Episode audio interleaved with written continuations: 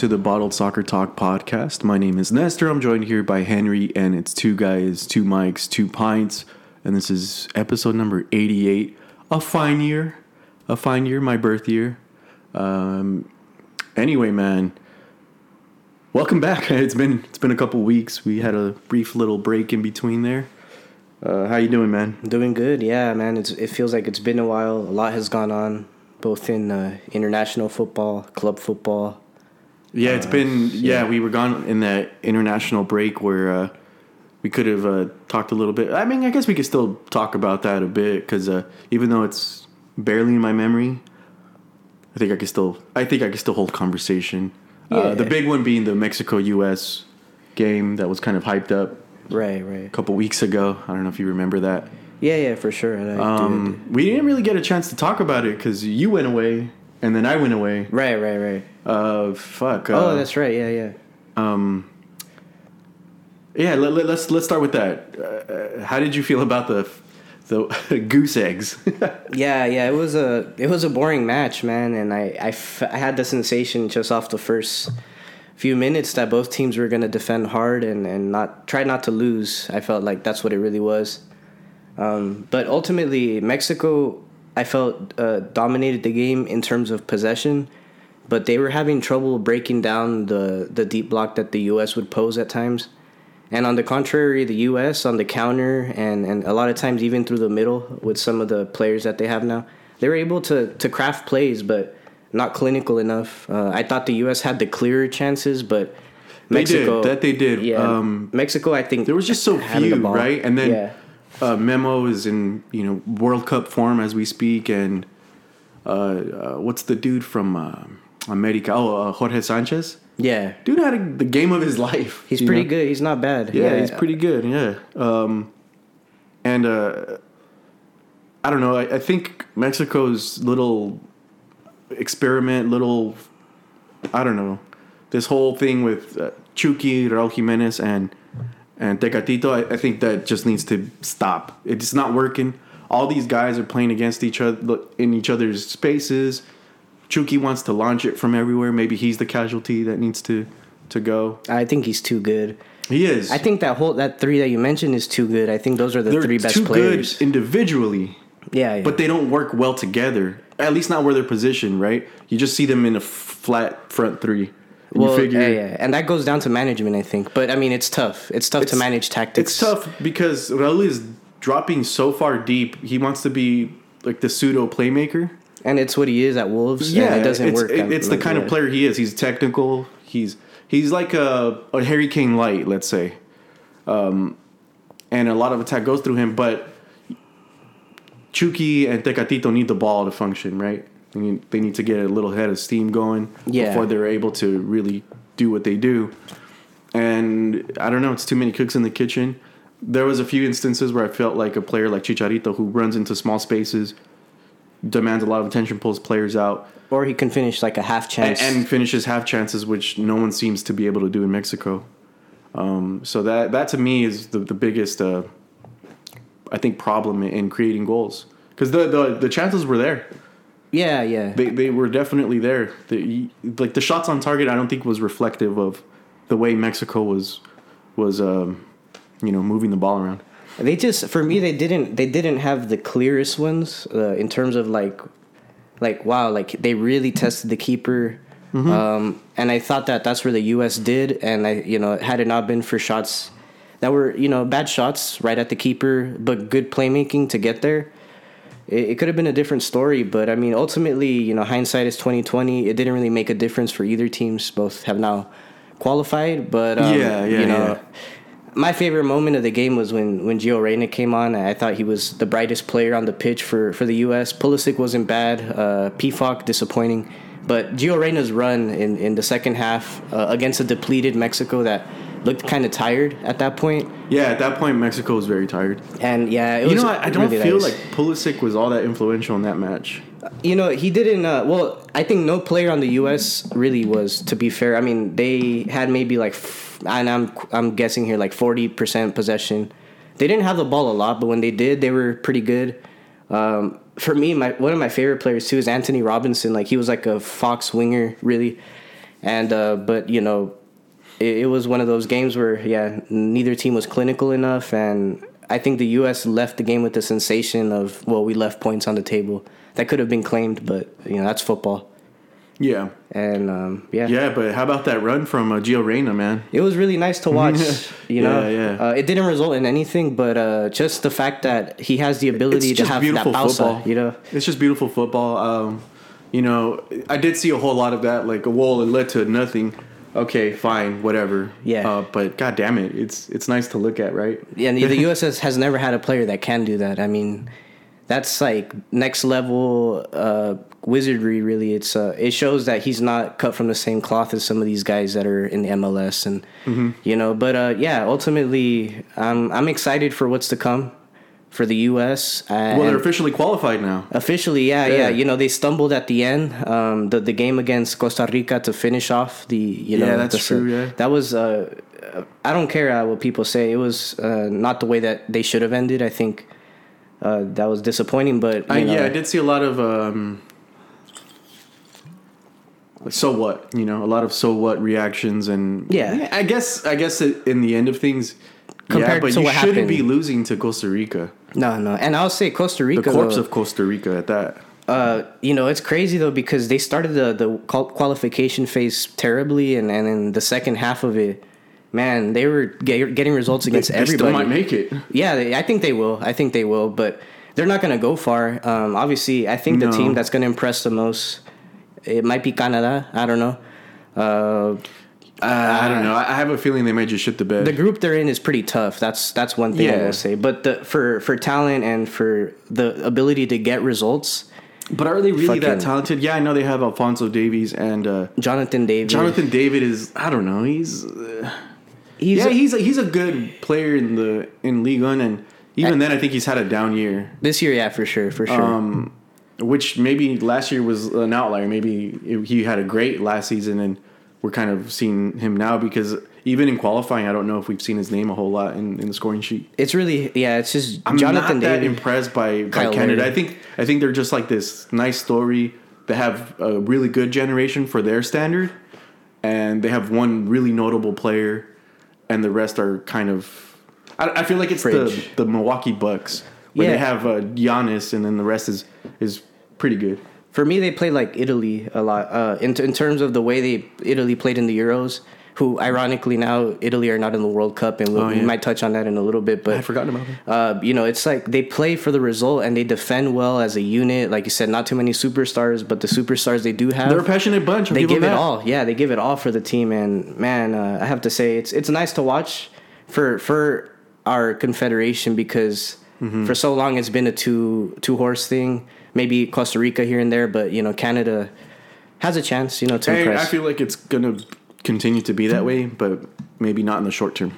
Yeah, I mean it's yeah, it's hard to tell, but but yeah, man. I mean, uh, a nice finishing phase. I think at the end of the day, no surprises uh, apart from the fourth position that I thought Panama was gonna take, but Yeah, it turned out I to mean, be Costa Rica. starting the whole thing, Jamaica looked poised to to do. oh, Jamaica for me is the biggest disappointment of the tournament with the with the names they have to finish behind El Salvador, to finish maybe a few points above Honduras. That's that's unacceptable. They're they're they're tragic, but they also had some very big problems. Well, yeah, Uh, they they changed managers mid mid qualification. It's new players just came in, but yeah, and even Mi- Michail Antonio just came on, as well as um Leon Bailey, yeah, who wasn't available for I think up until this whole yeah, this last yeah. window. That's it's just too little, It's, too it's late. tough, but uh, you just mentioned it, man. Italy's not making it for the second tournament in a row. Yeah, yeah. That is fucking nuts, especially when they just won the Euros less than a year ago. I think that's nuts. It is. It is uh, uh, absolutely, and like the results they get are indicative of their performance. So I mean, they're they're not the type of team to blow you away, and they get away with one nils, one nil, zero zero zero zero. I mean, their, their football to me was just so it's bland. I, it, it and and them winning it or them getting results was hiding the fact that they didn't really have a good attack of their own. they don't really. It's Mexico's Chiesa. attack is better. Chiesa. Chiesa. Did, he did his ACL. Yeah, he was the yeah. Once he's gone, that whole team just went. Yeah, yeah. I mean, it, and it's very clear, clear as day. And you know, if you're Italy, you can't make any excuses. I saw excuses about the new format. This Well, I saw Bonucci. You saw Bonucci's quote, right? Yeah, Where he's yeah. like, oh, it's it's ridiculous that, that you know you leave it all up to one match. Um, excuse me, sir. That's how a, a tournament goes. Yeah. Like, every match is important. So if you're gonna try and take off nine matches and then try to make it all up in the tenth, well, you're the one that's taking that one match seriously. You know. yeah, and you can't beat North Macedonia. Like, And and on top of everything, yes, you don't have a great attack. Yes, you don't have Chiesa. You're playing against North fucking Macedonia, and you're one of the top leagues in the world. I don't want to fucking hear it. Yeah. It begs the question though, like it's been a while since Italy has had a primetime player, a leader, a guy that you can point to and say, "Wow, well he he's the standard for Italian football." For me, it's Chiesa, right? He's out, but after that, who? He's the leader by example. I don't even know if he's that guy for them. He's so when he's, good, when he's playing. Yeah, no, of course He's so good. Yeah, Yeah. he's that guy through play. But to have your your talisman like your Cannavaros, your Your Pier Pirlos. your Gattusos, Yeah. um, um, Maldinis. I mean, we can go on with Italy's history and their and their great players, but you know, you're right. They they don't have that one guy. I guess I guess Chiellini or Bonucci. Oh, they have extent. leadership, yeah. I, I guess that, but But even attack-wise, they can't. They can't be those guys by play because their legs are just gone.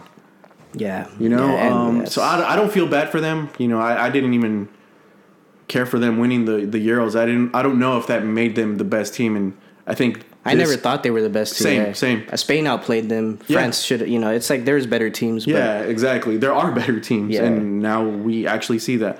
But it, two tournaments in a row, that's got to be just absolutely Oh, it's, disgusting. it's a farce. Yeah, it's a farce, and, and I mean, it's unacceptable. I think for such a big footballing footballing nation that's won Like missing before. one is unacceptable. Missing two in a row, that's Yeah, especially in an heads, extended World heads have to roll, and, and you have to really rethink how the whole the whole uh, federation is going to be set up moving forward. And I think that starts with uh, with revamping the league, or maybe putting more money into it, or figuring it out. And that's the thing that people, um, I feel like, I know they had Ronaldo recently and they have Ibra and, and all these players, but, you know, the money has been sucked out of Italy They just try for a while. They use those Yeah. as stops, right? Yeah, but they, they've never been a league that I mean in the past that has really shown to even be competing for a top two, top three league in the world. I, in my opinion, I know Juve has been It's amazing. been um, it's been ten years since that's been the case. yeah, and and and but and the, and you got to follow the money. Really, it's that's what it is.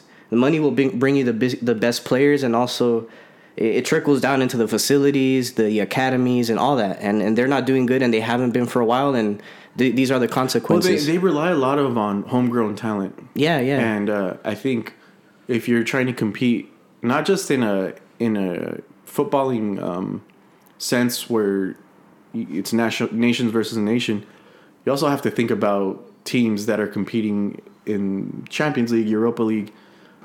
Uh, I think the only Italian team left in all of European competition is Roma in the Conference League. yeah, I think. yeah, yeah. I Or no, is it Atalanta? Atalanta in, in Europa? Yeah, it might One be one of the two. You know, I haven't even looked out that far, but It's far down. yeah, yeah, it's far down. But I mean, you also got to look at this as well. Like, I think Italians as a whole are, are missing out a lot on f- growing footballistically if they're not allowing their players to go to better leagues too. Because Italy They hold on to them. They hold on to them. They They, don't let them to go. I mean, the last player I can tell you that was Italian and not playing. It's two really. It was uh, well Verratti obviously, Jorginho, and then maybe well now Immobile is back in Italy, but that's the only three that I could say in recent years that have gone outside of Italy, and those are probably their best players in the grand scheme, you know, outside of Chiesa. So yeah, I mean, I don't feel bad. I I, I only don't. feel bad for Mancini because I I like Mancini, but Yeah, he's probably. Did he get the sack? I think he says like he's that he probably he's comfortable leaving his post because of the the travesty that that it is, you know, and that's on him. Yeah, yeah. I- I, mean, you, you, it's understandable too, or it's like a mutual sort of thing where you Yeah, know, you, you did this and we used to be here, right? yeah, it's Um, crazy. It's just crazy that the European champions aren't in the World Cup. yeah. And I heard a lot. Well, they have to they have to qualify the champions of every. Oh, oh, you say that now, huh? it would make sense, but I mean, It does It, make does. sense. This does show that it, it's a flawed idea because clearly, You have to earn it. I, Yeah. I think for something like the World Cup, you, you have to earn it. Um, man, that's that's it's wild. and then Portugal goes on and beats North Macedonia, and uh, they were iffy too because they had to do the playing tournament, and uh, they're in the World Cup now. Portugal. Yeah. Oh well, that that team is better in, in the grand scheme. I think they just have too many good attackers. I think so. Yeah, they have a lot to choose from. Yeah. But the team was uh, kind of depleted for that window, right? There was a few injuries, and I think COVID still lingering around there. Um, so um, on uh, this past Thursday, was it? Was it Thursday or Friday? That the World Cup draw. Right. Yeah. Yeah. It was. I think it was Uh, Friday. Yeah. You want to talk about the groups and shit? Yeah, yeah. Or is yeah. there any other? Uh, I mean, from qualification, I, I can't really think of. I mean, uh, two two other small bits were like, yeah, it was pretty. Also surprising that neither Egypt or Algeria, no no no Mahrez, no Salah, not going to the World Cup. Uh, Oh, yeah, yeah, that was kind of a yeah big deal. But I mean, yeah, let's get into the World Cup groups. you know uh, that the crazy part of that. Uh, I think Senegal too. No, not Senegal. Um, Nigeria didn't make it. Yeah, and I think it's their first time in a good while that they don't make it. I want to say like four or five tournaments Yeah, and Um, at the hands of the- Ghana too. It's at the hands of. Ghana. Uh, but the crazy thing was the the scenes that were kind of similar to what happened in Mexico a few weeks back. Oh, a lot of they violence. were rioting, dude. They they uh, stormed the field and uh, yeah, that was pretty pretty ugly to see. Yeah, uh, you know, you hate to see that. I hate you know it just it just to me it just screams of entitlement when you're not even playing. You know, Like, Yeah. how dare you? You're not even on the field and you're here fucking rioting. You're not entitled to seeing your team playing a There's fucking there's too much tribalism in that sense that's attached to football, but you know, it's some people take People just far. don't think about it, do they? They just do. Yeah. All right, so let's uh let's break down these groups. Uh, group A, which is uh, Qatar, Qatar, whatever you want to call it. Uh, they're the hosts, but they're not playing the first game. Oh, really? It's kind of weird. It's kind of weird. Uh, Qatar, Ecuador, which to me was kind of a surprise that they made it. Yeah, they, they, yeah. they were very strong in in uh, Conmebol, yeah, yeah. which I don't know. They Uh, beat out Colombia, which is kind of another big name that's omitted now. So Colombia. yeah. Yep. That that's a yeah. That is big crazy. absence. Yeah, that that for me was the biggest But I, absence. I think they're they're kind of in a lull too. Oh, a lot of yeah, their players yeah. got a bit old, and it's other like than maybe Luis Diaz. Uh, who else do they have? Cuadrado, who's getting up there in age. Yeah, quite. Yeah, no, no. It's it's a very. Uh, I wouldn't say poor, but not not the standard that it used to be. You know, before they had Falcao, James, and you know all these guys, uh, Yepes, uh, Zapata. I mean, it's just a lot of guys. But yeah, Mm-hmm. I mean, credit to Ecuador. yeah, yeah. I- Although I- I, couldn't tell you one Ecuadorian. Uh, I only know this guy Pervis Estupinan. Uh, ah, Estupinan. Yeah, Yeah. yeah, and Enner Valencia. Oh, but, is yeah. he still playing? Yeah, is he part I of the team? I think he is, That's but uh, you know he's like a super sub. But uh, but yeah, Okay. uh, uh, Ecuador. I mean, shit, could be the surprise team of the tournament. Really, Maybe. I think they have a lot of ability. So And they're a physical team. that's what they are. They have a lot of always physical. Yeah, yeah. And- Against teams like uh, Qatar, who maybe aren't, but Senegal is, and Netherlands can be. That should be it. Should be good. So Senegal made it um, with Sadio Mane, yeah, Mane, Mane, Mane, and then uh, Netherlands, who just got themselves a new manager, huh? yeah, yeah. I mean, They were doing well with him a old before he went to yeah, Catalonia or back to Catalonia. Uh, Ronald Koeman of uh, recent Barcelona fame just signed a new deal for the next, I think, three or four years uh, for the Netherlands. So um, we'll see how they do in the World Cup, man.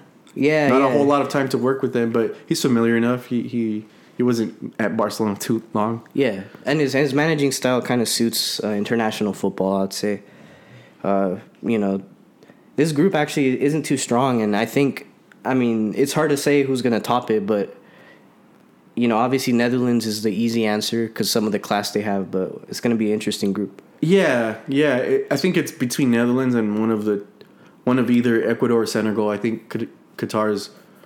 I don't know, man. They, they might they might do some crazy shit. The World Cup is known for uh, bullshit with host countries. Yeah, and even the fact that they're not playing the first game is kind of sketch. It's weird. Yeah, Oh, and, and uh, before we move on, I did want to talk about the uh, like the timing of the matches oh yeah, because uh, for that. us, you know. Um, Pacific time. Pacific time, we're the last ones to get it. I, I guess Hawaiian time is, but um, the, the the time for this is just It's always wild. Yeah, Um, it's uh, about 3 a.m., 6 a.m., and, and 9 a.m. start times. yeah, Those are the three time slots.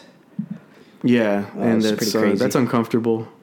Yeah, I mean, uh, hundred percent. I mean, but I mean, f- for us, you know, it's a global, it's a global thing that everybody's gonna be watching. Um, some people, it'll be the last thing they see before a night's sleep, and for us, probably be the first thing we see if we wake up. Uh, but yeah, man, it's gonna be crazy the timing. Yeah, that's never any fun. I think it's um like f- four o'clock. Yeah, like you said. I don't know. I don't like it. I don't like it, but I gotta respect it, right? The last games of the day will be at a reasonable time. Yeah, but you know, that's not saying much. for us, you know, that we're watching it at work or whatever, that's gonna be just a pain in the ass. For real. Anyway, Group B. Excuse me. England versus or not England is at the top, right? Yeah. They they look like our uh, probably candidates to win it. Uh, Iran,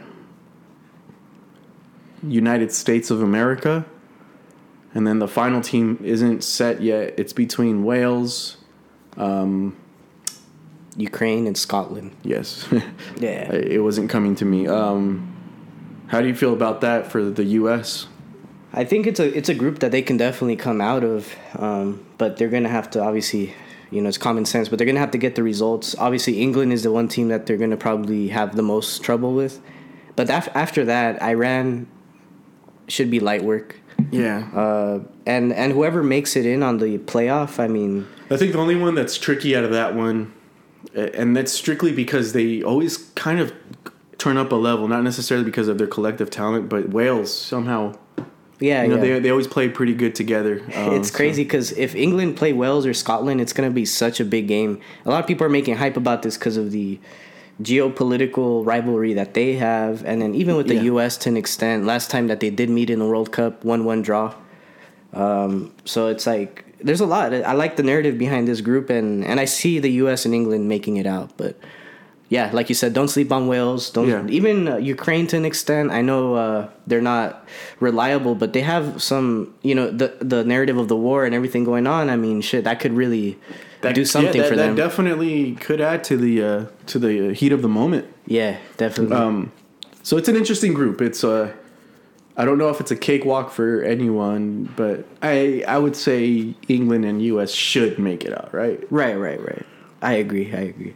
I, a lot of uh, posts were talking about the articles that were very cocky about uh, England's group. What was it 2010? Yeah, yeah. And it, USA was in it, and uh, they they were just you know the best uh, English team in forever, and they they were talking about it being easy, this and that, and uh, they, they struggled. yeah, well, they, they, have they've been struggling up until last year. yeah. I mean, this is the brightest generation they've had in a while. So They are good. They they it's you know it's not nothing to be excited about. right, right. And then uh, Group C. This one's uh, this one's okay. Uh, Argentina, Saudi Arabia, Mexico, and Poland. Yeah, solid group. Uh, yeah, Saudi Arabia, the the obvious outlier. yeah. I think even Poland is. I don't know. There, there was a lot of talk about how Messi and and Lewandowski are going to tear up Mexico's defense, which, to be fair, is they're not the strongest that they've ever been. But Yeah, what, what I mean, what tools does Lewandowski have to work with? I mean, it's very few, but he has some decent players. You know, uh, Zielinski. I mean, it's nothing crazy, but I mean, Mm-hmm. uh, Lewandowski alone is is just Yeah, his presence definitely. yeah. You know, Talking about one of the best strikers in the World Cup. you yeah, know, yeah, of course, blank, on but- his own.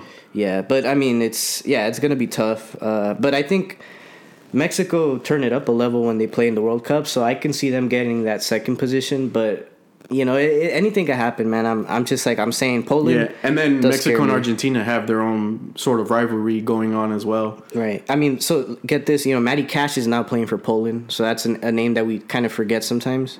Mm-hmm. Obviously, Szczesny might even be one of the better goalkeepers in that group. Okay. So I mean, it, it's not going to be a cakewalk, but man, uh, uh, that group. Yeah, I'm just- not like super confident about Poland, but I'm just not also not super threatened by them. No, no. I mean, it's not. Yeah, Do they still have Blaszczykowski?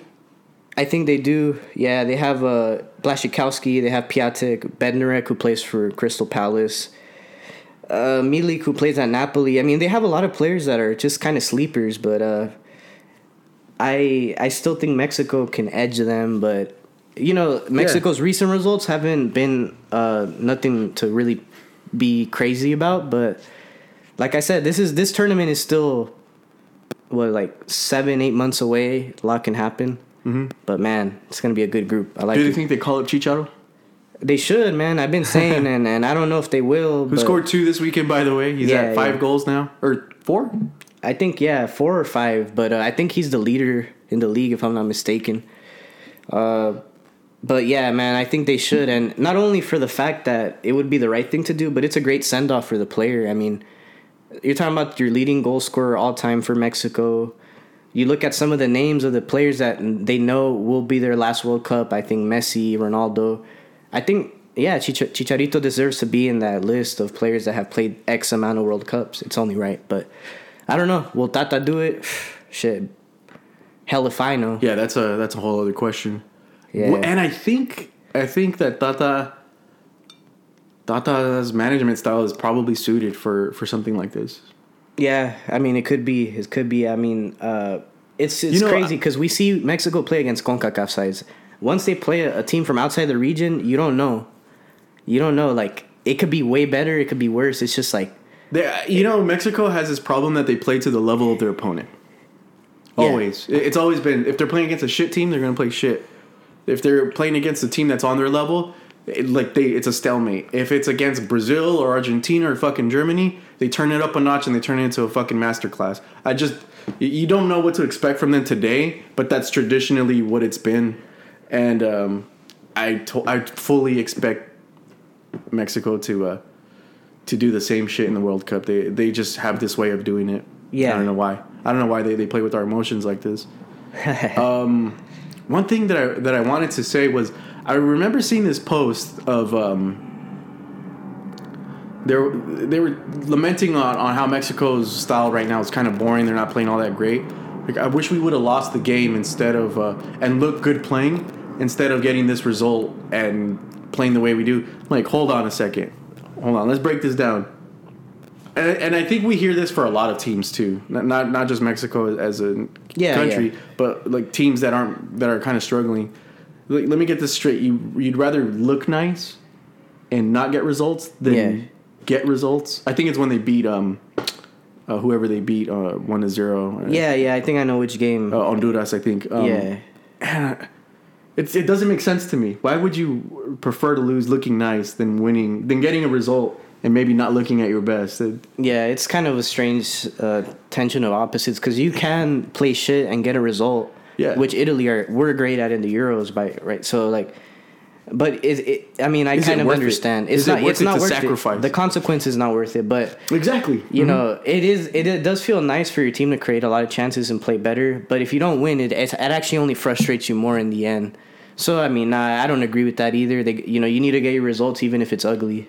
Yeah. You need a few of those results games. results should be the number one priority. Looking nice is a plus, oh, but and yeah. that's a whole other conversation. and that's hard to do on the international stage. I mean, very few teams can do exactly, especially when the pool is quite limited as Mexico's is. Yeah, And, and I think also people tend to forget that we. We, we just don't have the same passion merchants that that used to be. Oh there. yeah, and you can also watch like some of the games from last World Cup, and especially the one before that. Mm-hmm. You see the names for Mexico, and you see them in really their prime. You're talking about HH, Guardado, uh, Giovanni dos Santos, Vela, Cheech, even Jimenez, who was kind of still bursting on the scene.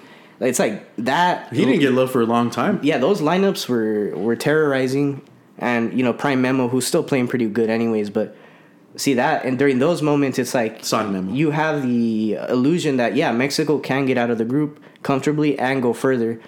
I don't get that sensation now, but things can change. You know, they're going to play a variety of friendlies that will happen in the summer and in the fall. I, I will be keeping an eye on that. Mm-hmm. But you know, it's that's the magic of the World Cup. You just don't know right now.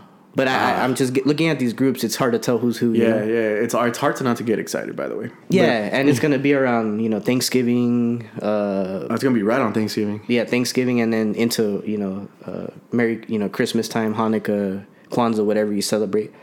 That's Uh, right. yeah. Uh, Um. Anyway, moving on from that is a Group D, which is France, and I think I don't know who the playoff is for that. Oh, that one. It's uh shit. Who was it? Australia. Wow, I can't. New Zealand I- yeah, that's who it was. and somebody else. I don't know. But it's like one of those Oceania type. Uh, yeah, that's teams. what I was seeing right now. And then uh, Denmark and Tunisia. Uh, Denmark who's coming off a pretty decent uh, Euros. Tunisia, who I'm not terribly familiar with. They have, yeah, they don't really. Did they have a- do okay in the in the Afcon this year? They Uh, did, they did. I mean, but they they don't have a notable attacker really. Um, Well, they don't have a notable team as far as I'm concerned. I forget the names of the players. Uh, Mehdi Benatia, I think. Uh, it's just like I mean, Ziyech. No, Ziyech is Moroccan. It's yeah, and it's- he's not playing for them. yeah, and he's not. Uh, but I nah, I, I can't really tell you. Tunisia's not a favorite. I will say it's. you know, there might be favorites from Afcon. It's not them. It's gonna be Senegal. It's gonna be those kind of Ghana. Ghana. Yeah, so it's not Tunisia. I think that's the name you can eliminate, and you can eliminate the the the team that's gonna win the play-in. I don't think they're worth mentioning. Denmark is a strong team. Denmark and everything they got going on at the moment. Um, you know, obviously Eriksen's back, but I think yeah, they're just they have too much talent. They're they're a better team. And yeah. France is and just France is France. foregone man. conclusion. Yeah. They're you know. It's hard to see them not making it out with right? Benz too now. So Oh, Benz, Mbappe's come out. They they've just got a whole. It feels like they've got a whole refresh of that team, even from four years ago, which is crazy to say.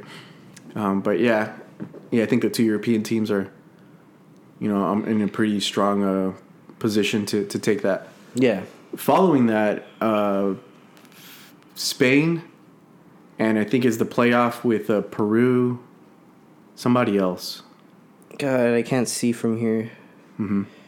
Yeah, because they, they they put the uh, abbreviations and it's it's strange. But for for sake of who actually did make it, Spain, Germany, and Japan, and the playoff, which will be determined later. Um, yeah, Spain and Germany, man. I th- I think it's that one's clear as day for me. I mean, Germany second, getting second in that group. By the way, I don't think they're better than Spain. Uh, and yeah, that's that group is pretty easy to predict in my opinion. Yeah, yeah, same, same. Um, so I think uh, Germany is, you know, they're they're kind of past their uh, Joachim Low era, right? Yeah, They're with Hansi Flick now, yeah, yeah, and uh, Luis Enrique just happened to get you know a nice little pool of talent Very that's good. emerged in the last I don't know 10, 12 months. up there with France and England. I think only rivaled by them in terms of youth. Uh, talent. Yeah, Yeah, yeah, youth, youth youth's talent. Yeah, yeah. Um, so th- I think that that battle on its own is, is pretty nice. Japan's always a tricky team just because of their speed and they have Tomiyasu, yeah. and that's it. It, I, I, and I wonder if uh, Kubo uh, is, Oh, Kubo, yeah, is going to join them. And I'm sure there's a couple of other players, but those are the notable guys. yeah, yeah. Oh, Yeah, uh, Japan's tricky, but the other two teams I don't know necessarily match up with them. But no, you know, it's the World Cup, and uh, we know that Germany had a crazy uh, drop off last tournament where they were eliminated in the group stage. Um, anyway, moving on from that, uh, we're going to group. Uh, let's see here, Group F, which is a it's a tricky one. There's actually a, a, If- a more even group. Than, Yeah, if there's yeah. if there is a group of death, which I don't necessarily think there is. this year this- there's not many. Yeah. This might be it. It's Belgium, Canada, Morocco, and Croatia. Yeah. Croatia was last year's uh, or last time out, uh, second place, and they still have a pretty strong team. I don't know if it's as strong as it was back then, but uh, you know they they they're threats. Yeah. Belgium, Belgium, same thing. I don't know if they're as good as they were a few yeah, years but it's Belgium, man. I- yeah, yeah, exactly. You still have KDB, you still have uh, Lukaku, who, as bad of a season as he's had, you might. On the international stage, he's he's good. He's Mm-hmm. as good as most, I'd say. And uh, yeah, I, I think uh, I think maybe that's number one. And then Morocco, I think they have a couple of players other than Hakimi. Yeah, um, it's killing me because I should know this, but uh, they have they have a few. Um, obviously, uh, Benatia would be the like the better defender, and uh, Bennacer. That's what I'm thinking about. Uh, but you know, not too much, not too much to brag about. Croatia, um, I think, will pose a good threat, but even Canada, like those three teams, like in reference of history, we can tell who's the best. But in in terms of now, who you got now, it's very competitive. I think. And if I had to pick one to go through, it, it's got to be Croatia for me.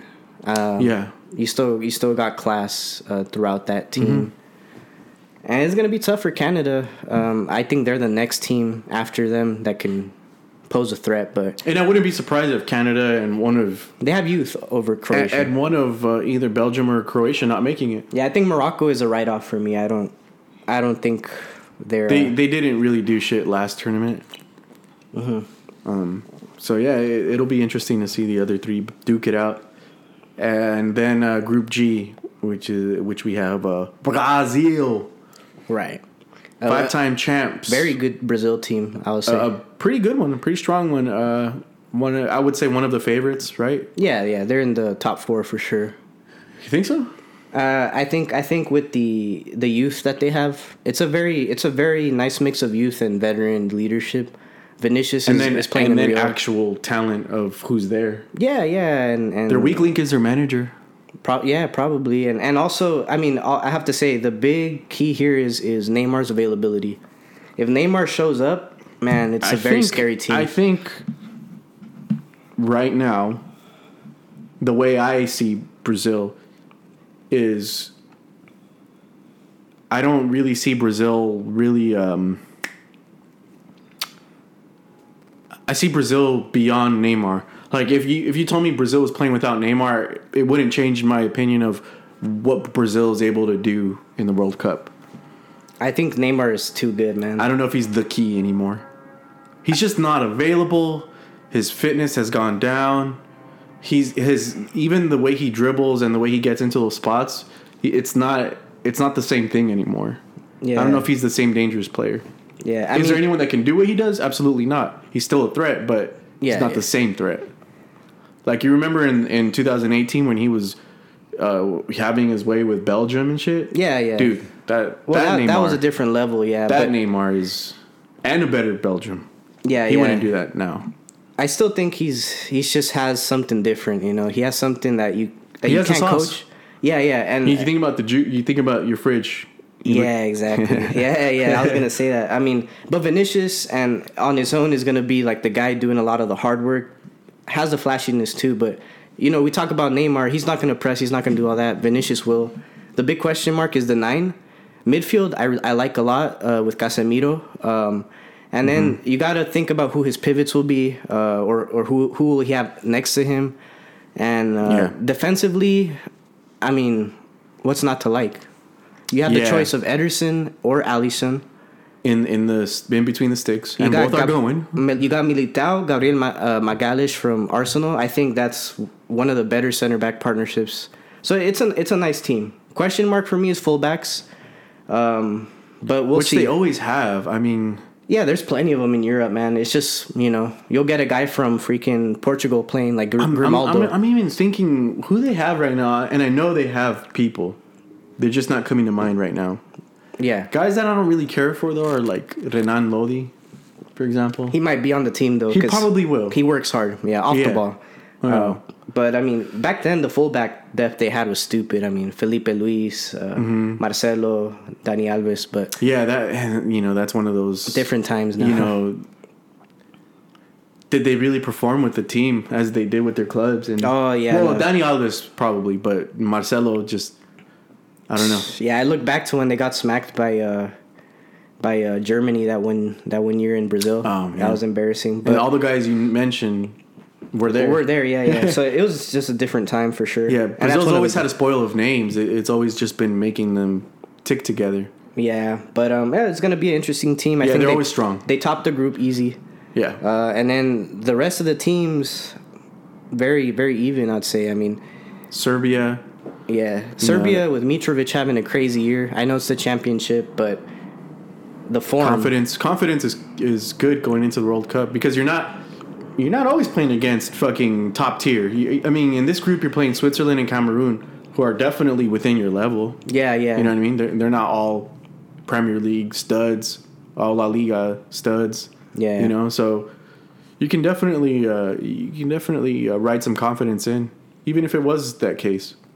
Yeah, and Um, then you know Cameroon, uh, not really as many notable names as they used to have, but you know they still have like Choupo-Moting and you know a few other decent players. Um, a lot of them that play in France and, and even Germany. Uh, so I mean, it's a very even. Those three teams we just went over, very even. If I had to pick one to go through, I'm gonna give it to Switzerland, and the reason being they have guys that have been on the team for a while now, have good leadership, and play at top clubs. You know, Granit in Switzerland is just a different beast. You still got Shaqiri, who's you know I know he's older now. I still think he gets the call up. Breel Embolo. I mean, I don't know. It's it's a very interesting team, uh, and they got a, a very good keeper in Yann Sommer. So, yeah, if I had to, Brazil, Switzerland for me, but it could really that second spot is up for grabs. Yeah, I think so. Um, and then finally, the Rock. No, um, finally, Group H. Uh, Very slept on group, by the way. I think so. People people were like, "How are you calling that the group of death?"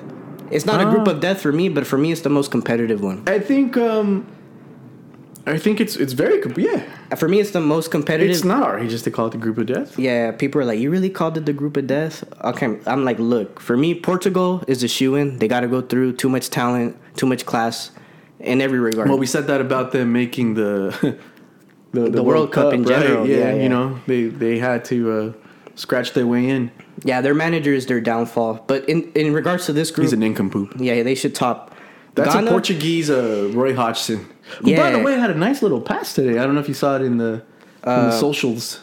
Uh, who did? Uh, Roy Hodgson. Oh, really? Oh, I, I didn't ground. see it. I didn't. See, I saw a video of him, like a preview, but I didn't click on it because for some reason my dad has been shit today. But that's neither here nor there. uh, Portugal for me go through though. Uh, the next three though: Ghana, Uruguay, South Korea. All those teams can spoil Portugal's party, man. Yeah, you know, you got Thomas Partey, uh, you know, talking about parties, and then a good moment with Arsenal. Darwin Nunez is is really looking like that guy right now. I mean, people are already comparing him to like you know Cavani, Suarez, which still a long way to get there, but man, they, he looks good. Valverde, you know, you got uh, Torreira. It's just a, a nice speckle Araujo. of talent. Yeah, exactly. Araujo still got Muslera. Uh, um, Jose Maria Gimenez. Right, right. And then South Korea, I mean, not a big boast of talent, but Son on his own for me is is one of the best attackers in this group on his own. I mean, in the fucking good. in the whole World Cup, man. He's uh, one of the best finishers in the game. I think uh, him and the other dude from uh, Wolverhampton, and they have a few other players. Oh yeah, uh, Huang Chi. Yeah, he's very yeah, good. yeah, yeah. They have a few other players that you know. Again, Can be the- sneaky. Yeah, uh, like like Japan, they're just a very fast team, so they're they're gonna they're gonna look to tear you apart with quick transitions, quick counterattacks.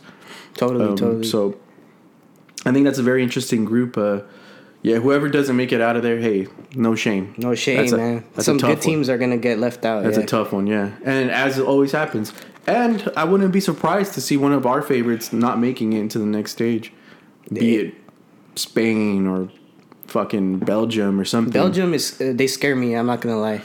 I think I think their time is done. They already pissed. They pissed. They already missed their best window. Their defense, ah man, unreliable. If I have to be honest, and then. Yeah, we were talking about De Bruyne uh, and and Lukaku, but Hazard not being at his best anymore is a big uh, takeaway from that Well, the biggest the biggest thing for them, especially, is uh, they haven't produced players. yeah, it's You been. don't a- see you don't hear any spell. players that are oh he's Belgian. Yeah. I mean not that I've noticed. Maybe There's only there are one some. guy. Just no, no, and I, I haven't mentioned him yet, but Youri Tielemans, class player. Oh okay. After okay. that though, there's no, yeah, there's not but much. he's like he's kind of an established name already. Yeah, I mean, by we've now, heard yeah. about him for a few years now. Right, right. But yeah, I guess he's the guy. Well, he I think he was also at the 18 edition, if I'm not mistaken. yeah, yeah, he was, he was.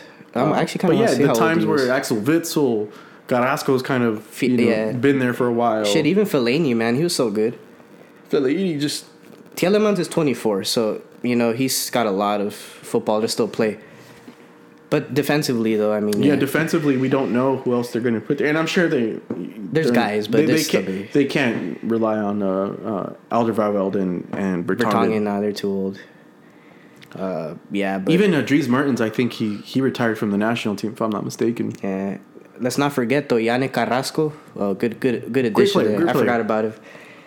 But yeah, that that summarizes all the groups, though. I mean, Yeah. man, um, it's still a long way, so it's hard to get super excited. But it, it does kind of you know give you something to look Who forward. do you got taking the whole thing, man? Uh, man, have to ask, I have this to is ask. this is early, but I'm gonna have an. I'll probably have a more accurate one when once before the tournament starts. But All right, one one like one uh pick, one brain pick and one heart pick.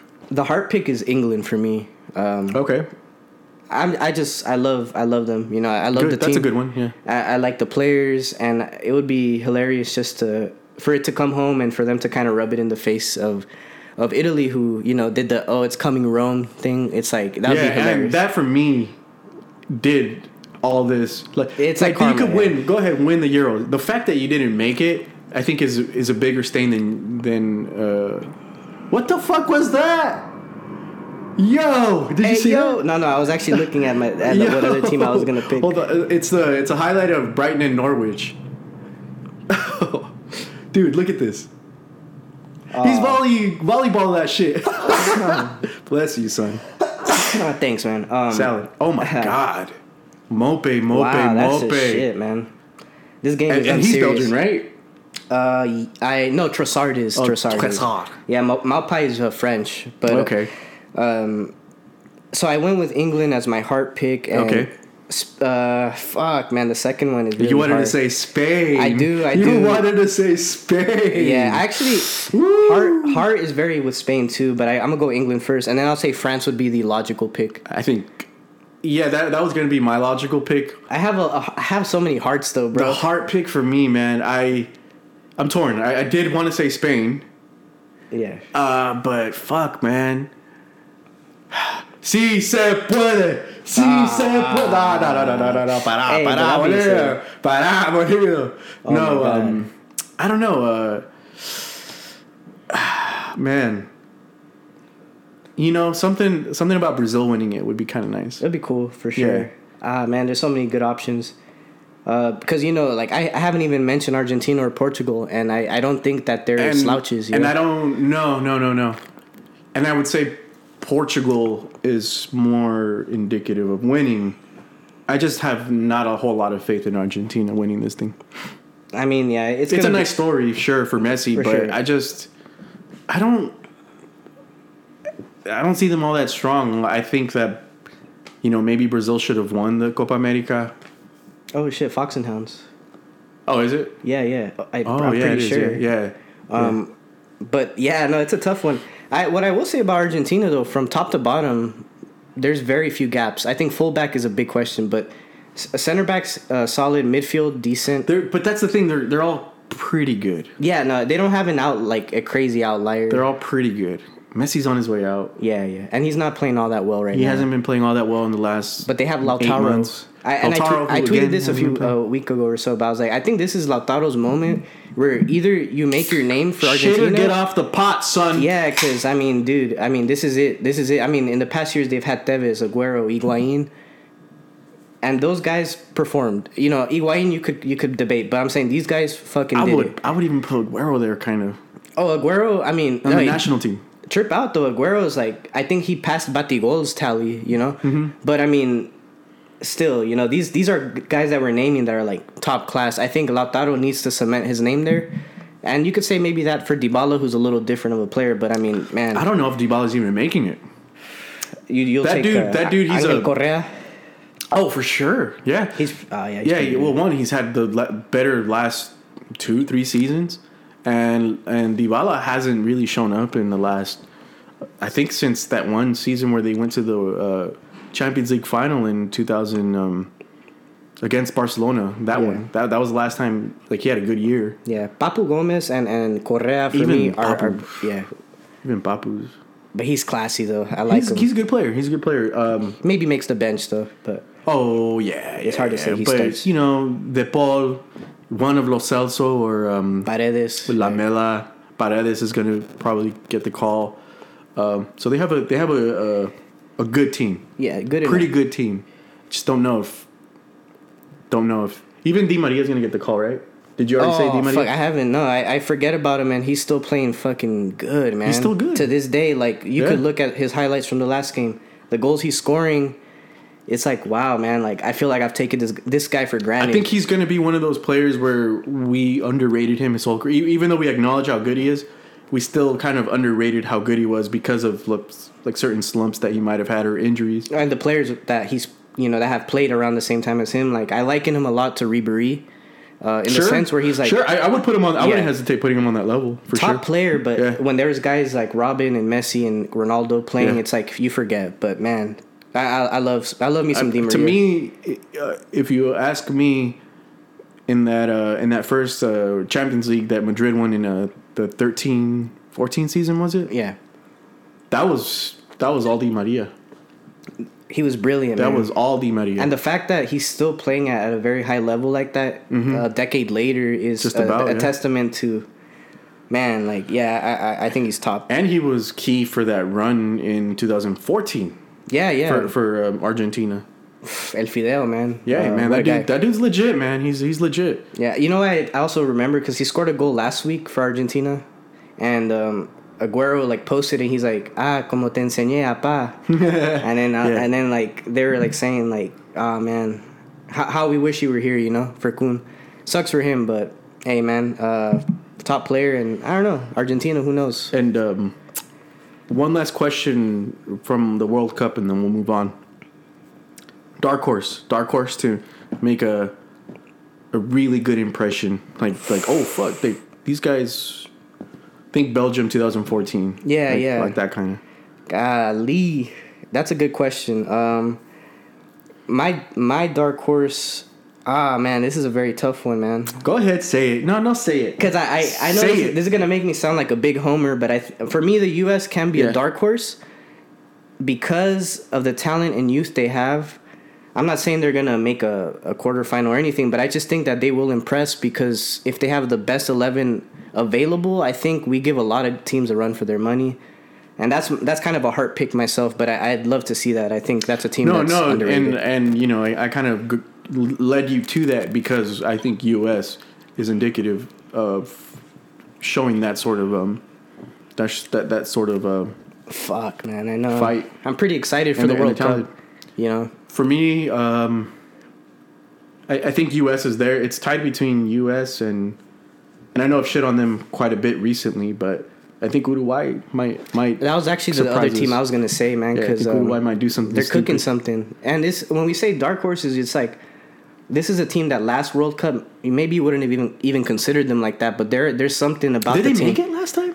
I don't know if they made it. If I'm not even sure if they made it. No, and if, wait, they did. They did. And if they Yeah, did, it was a, did, it was a group exit though. They didn't They go did. past that. Um, and I guess before we depart this section though, is there a guy that you tip for the Golden Boot? Oh, I kinda have an idea. I know we'll talk about this when the time comes, but Golden Boot, man.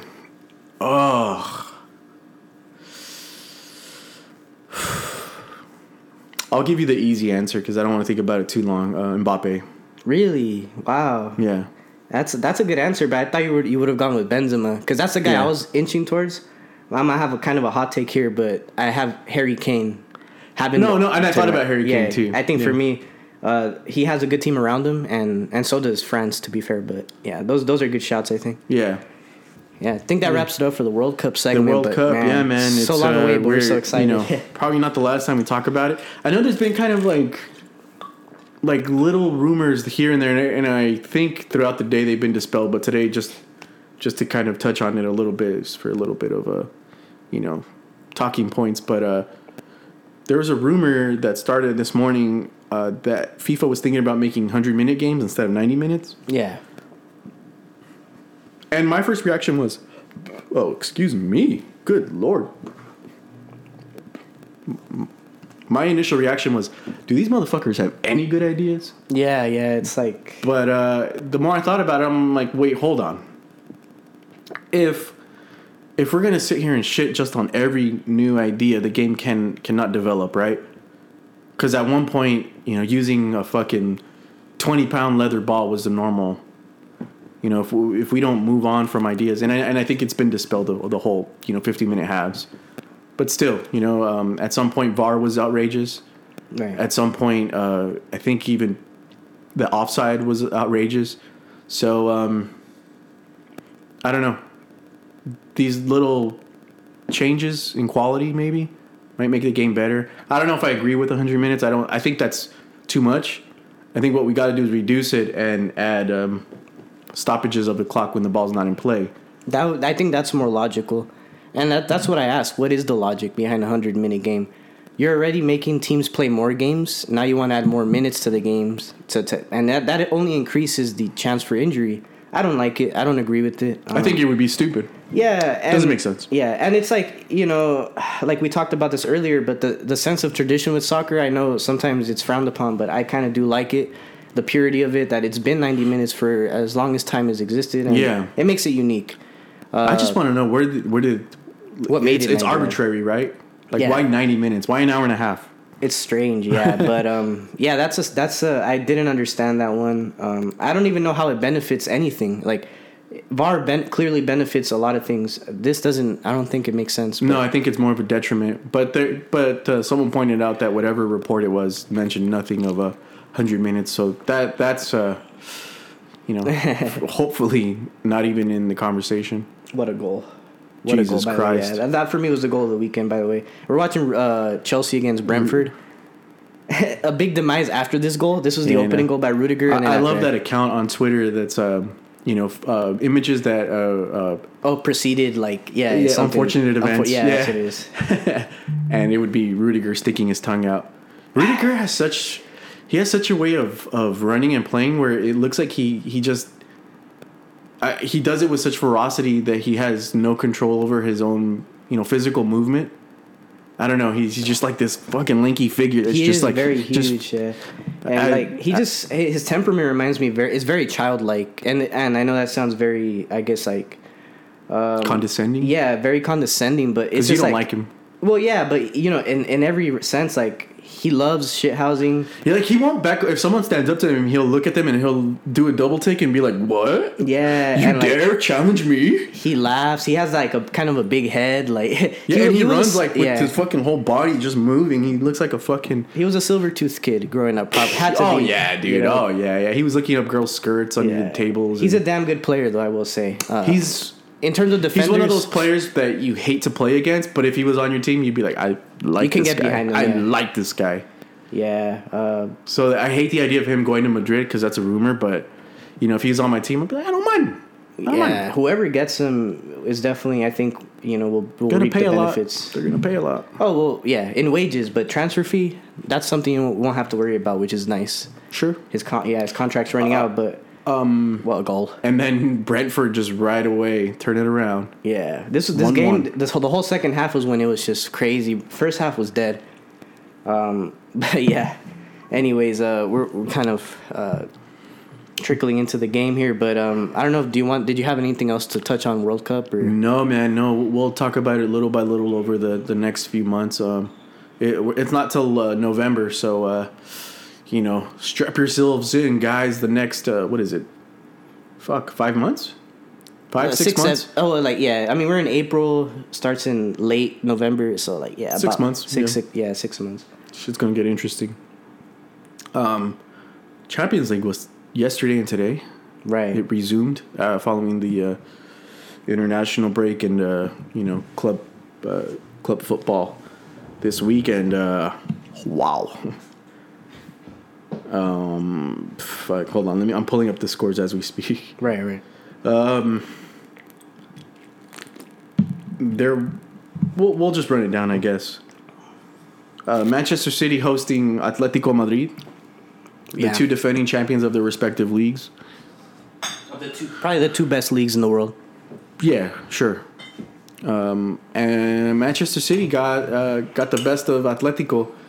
Atletico employing a, a famous 5-5 5-5-0 like, uh, formation. I gave them too much credit because before the game, I thought they would at least go four five one. At least try to to, to do I saw something. that. Yeah, I saw you said that. And i- if not, I mean, it was much worse than that, man. I mean, um, but like, I hate to, I hate that style of football. You know it, but I mean, uh, if from the competitive perspective, if that's the only way you can get a result against City, why not do it? You know, and and that's Simeone always has been. So and you don't have the f- faculties, personnel, talent to even disrupt the sort of system, or, or even you know um, drill the system that that City do.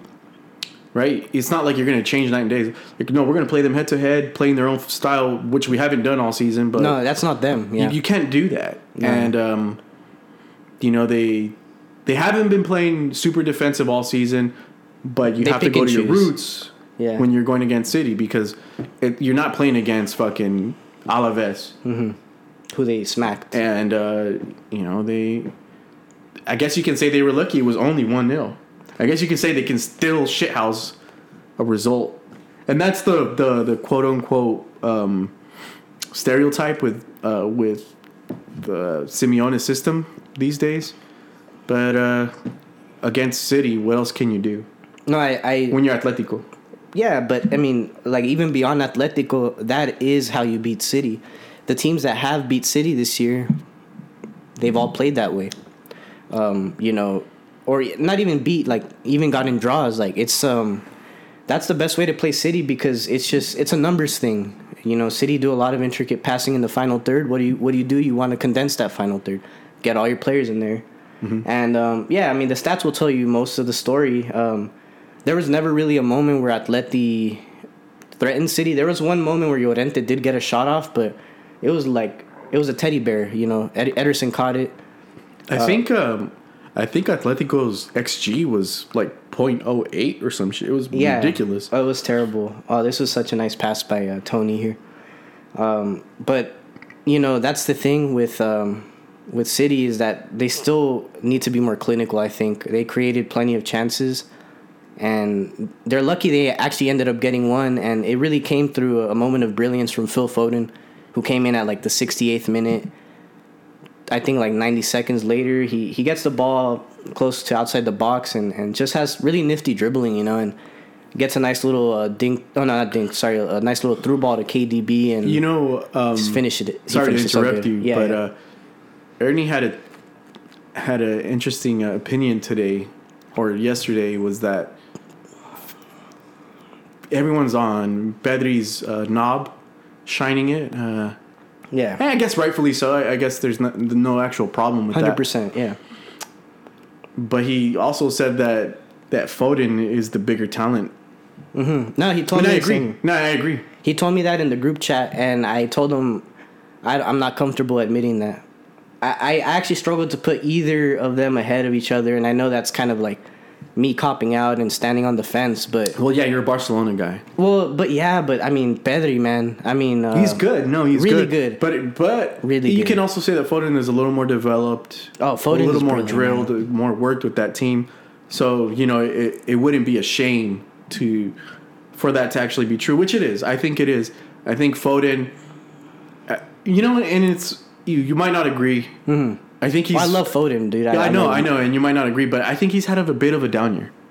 Uh, oh, uh, in, in that regard, yeah. I I mean, think uh, s- uh, he hasn't played as much as as you would like him to. that's what it really is. and uh, you know there's been some games where he's kind of gone missing uh, throughout the season You know what's crazy though is that his best games are in the biggest games. Um, you know, Okay. he plays great against big teams. I mean, Liverpool played really well last season against Dortmund, put on a, a show, and then you know, obviously this week uh, was he was the you know the tiebreaker basically, and I think he's so good. And if you if you can make a case, maybe if Foden had as many minutes under his belt as Pedri does for Barcelona, well as he can do as much. and also the, the thing with Pedri is Barcelona without Pedri they're not, I don't know if I don't know if we're talking about the Xavi Neta.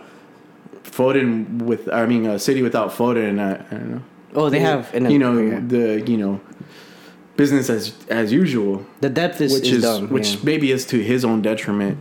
Um, but yeah, I, I that that was one opinion that I feel is this is a pretty good one. Yeah, and and ah, man, I struggle to you know accolades wise. Uh, wise, Phil Foden clears the park, but that's due to the team that he plays for. And, and- Yeah, yeah, I hesitate to look at that when uh, But when you judging look a player. you know, the eye like, uh, test. like you know, Kane versus Lewandowski. Oh well, Lewandowski's won that. Oh yeah, Ah, it's, no, yeah, it's we can't- we can't do that, we can't do that. But the eye test, though, I mean, um, Yeah, exactly, and that's what I'm talking about. you see Foden and you're like, wow, like the some of the little things, the the ball handling, the passing, I think Awareness. is underrated. Yeah, awareness that he finishing is not terrible. Uh, st- you know, could still improve Uh, on that. yeah, yeah, work in progress, sure. Uh, but Pedri is like I think everything Foden has done, I think Pedri can do. there's certain things that that Pedri has. Well, they have their better. own qualities that the other isn't Right. the best at or isn't at the level of the other guy. But uh, when you round everything up, we'll give Foden, I don't know, a 90 versus Pedri's 80 or 88 or 87. Yeah, I can agree, and and I like one thing I like about Foden is that he's very he's interchangeable. Um, he can play a lot of different positions. I haven't watched Pedri enough to have that same assumption. Um, but yeah, both are class, I- man. today, I somehow doubt that he's that flexible. yeah, and you never know until you know a player plays with a manager who who does that. And Pep, I don't know, he just finds a way to p- plug in players in different ways, and Well, he sees them on the training ground, man. oh, of course, He, yeah, he, he knows their qualities and is Joe Werner, man. and and his his uh, tactics are probably the best anyone's ever seen. yeah, Um, very good. yeah. So yeah, yeah, I think uh, I think that uh, Atleti. I don't know if they set out for the wrong game, but they need to change a lot to overcome that one 0 They're gonna go home again. One 0 isn't the worst thing in the world.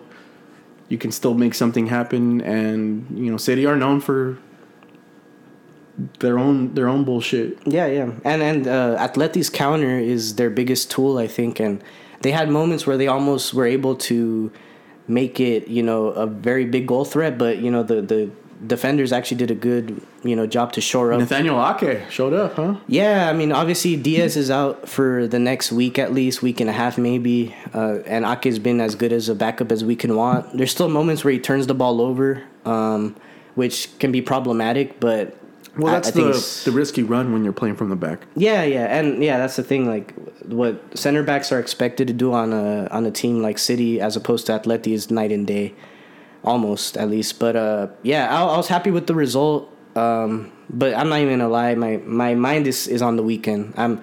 I told the guy, I told my friends, I was like, look, if we lost today, it's gonna suck, but I'd prefer to lose this, you know, this game and win on the weekend. And now we have the chance to win both, or you know, maybe even lose the second. But man, it's gonna be uh, a, A tough run of games for City. Yeah, Yeah. And um, the on the other end, uh, Liverpool played Benfica. Um, you know, Liverpool did what they do, Something, yeah, something standard. and um, you know, Benfica kind of showed that they belong in the mix. But you know, against a team like Liverpool, who can be seen as favorites, One of the favorites, yeah. it's like yeah, it's it's tough. Um, but yeah, uh, you know, Jota is playing amazing. That dude is crazy, man. He's so good. Luis Diaz is just so good. Um, I mean, I ha- it's been rare since I've seen a player just come to a team and have an immediate effect. Consistently. It consistently, wasn't even like a good run of like two or three games. Every game he's played so far, he's been one of the more influential players on the pitch. I hate to say and it. And I think uh, he's Yeah. taking a little bit of food off of Salah's plate. Yeah, yeah. Well, I think um, Liverpool feel comfortable. They feel comfortable. Like if we have to let go of this guy, But Well, we got a pretty Luis good player. Diaz, yeah. Um, but yeah, man, it's uh, it's interesting. Um, and I was always in fear of this when the the rumors came out. I'm like, fuck, Luis Diaz is gonna, he's perfect for this team, you know. Um, And yeah, so both teams, I think that were expected to win one. City's game was more of a question mark. I think Liverpool was expected, and obviously today we had some really good games as well. Yeah. Um. So, uh, y- y- are we done with the Liverpool? I don't. I didn't watch that one, unfortunately. I mean, yeah, I didn't either, but I, I was just kind of following up. I for me it was a foregone conclusion, right? Which is not wise to do, but it did end up turning out that way. Um, and yeah, man, uh, good game. Yeah, we'll get into the batch of games that happened to because that was yesterday. So we'll Yeah. talk about today's games. So yeah, today happened. I think the big, arguably the biggest game today was the uh, Villarreal Bayern Munich game, oh man, and uh, the most surprising result I think of the whole uh, quarterfinal.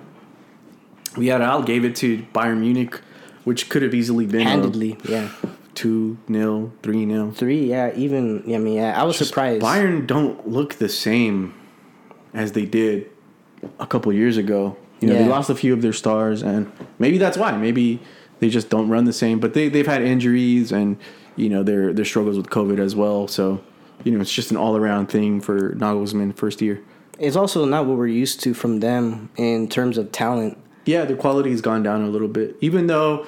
This year has been an up year for uh, Gnab- Man, I don't know about Gnabry, but uh, um, Sane, Sane. Yes, they've been they've been top. But Yeah. Lewandowski is still playing very good. But I mean, like I, you can tell that it's it, the roller coaster's coming down. that that midfield and the creative portion of it has gone down quite a bit, and Oh, the man. defense as well has been letting them down. Oh, massively, massively. Neuer's getting a little older, so. I- Davies was out for a while. but you know, like in a year or two, they're just going to be a completely different destructive machine all over again. they they they're good at that, and they have a decent academy, and they have a, a very good scouting department in their own league. And they they have the pool. Yeah, I mean, They there's have the rumors that Serginho Dest may be going there because uh, I think, uh, well, obviously Barcelona is rumored for Lewandowski, and they wanted to do like some kind of swap, but I don't know how how true that is. Um, but you know, yeah, Bayern will find a way. If if there's one thing about Bayern, two of Concacaf's best fullbacks On Bayern. Bayern, That's yeah. kind of weird. You don't really Uh, see that a whole lot. very rare, yeah. Um, but anyway, yeah, that that was that match, and Villarreal, man, what a just what a well drilled team, man. They're so well managed, man. Uh, Unai Emery, they they had a pretty rough. I don't know, mid rough middle third of the season, I guess, where they weren't getting results. They fell really far in the standings, but every time out now, man, there are there are problems for everybody. Yeah, The Yellow Submarine, man, they they defend well and they counter well. they're very well organized. They they they they attack and defend in blocks. They go boom boom boom boom. So they're they're very uh, united in that in that sense. Yeah, Um, it's it'd be crazy if they actually ended up eliminating um, Bayern. That would be insane. Like it would be unforeseen. It'd be one of the bigger upsets uh, in Champions League hi- recent history, I should say. I mean, there's been some crazy ones, but in recent history, like like this was the first time that I think Bayern lost at home in this stage since like I, I was hearing like 2017, 2018 or something like that. Which oh, that's not that crazy. I five, thought, six- you, I thought you were gonna say something like No, no, I know, but- 1989 or something. But you know, if Bayern does lose, right, you expect it to be at, against a team like Real, Yeah, like a City, Juventus or, uh, yeah, But exactly. Villarreal, man, like, um, yeah, my They, respect. Villarreal isn't even an annual ticket to to Champions League. you That's know? yeah, that's a Europa League team in history. But right now they're showing that they belong in the combo, you know. yeah. And maybe it wasn't a fluke. I, I was thinking they, they struggled struggled Definitely against wasn't. Juve because you know they were missing players, but nah, they they're the truth. And I don't. I'm not a huge fan of them. They play similar to Atletico in the way they love the shit house, but I think they're way more refined in the way they build up and, and counter. So uh, credit to them, man. Uh, you know Danjuma, Gerard Moreno. Uh, Pervis Estupiñan, who who's a you know he's a ser- yeah he's a serviceman, and then yeah in the in the midfield you have Capoue, Coquelin, and in the back you got Pau Torres and Foyth. I mean it's just very a very good team, um, and I can't wait for that second leg. I think uh, one of the more Hopefully they finish ones. up the the job. But I thought you were a Bayern guy, man. Uh, I'm not a Bayern guy per se. I just don't mind them. No, it would be a cool story for sure. Yeah. and whoever plays them next, like shit, Yeah, that's better no- be ready. you Yeah, that's no walk in the park. Um, following match uh, was uh, a rematch of last season, uh, Chelsea versus uh, Real Madrid, and Chelsea was at home, and I th- want to say they were favored. So I'm not. You know, this is just Maybe me. slight, slight. This is just me just adding to it. Real Madrid three one, huh? Man, and uh, you know all the talk was uh, Chelsea dominated them last season.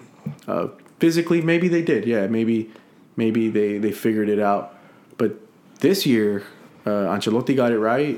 This match in particular, he got it right with uh, starting Valverde on the right, and I think that made a whole whole lot of difference. And everyone was just so compact. Uh, They defended well, yeah. You know, we're gonna talk about Benzema's uh, hat trick, and rightfully so. That's you know the guy just in his last two Champions League matches. Let's just put it this way: two hat tricks. No, I, and Back the, to back. the most insane thing is that, you know, like as a when you play soccer, you get a, a ball passed to you, and you have to think quickly on what you're gonna do with it. For him, it's like he's able to freeze time.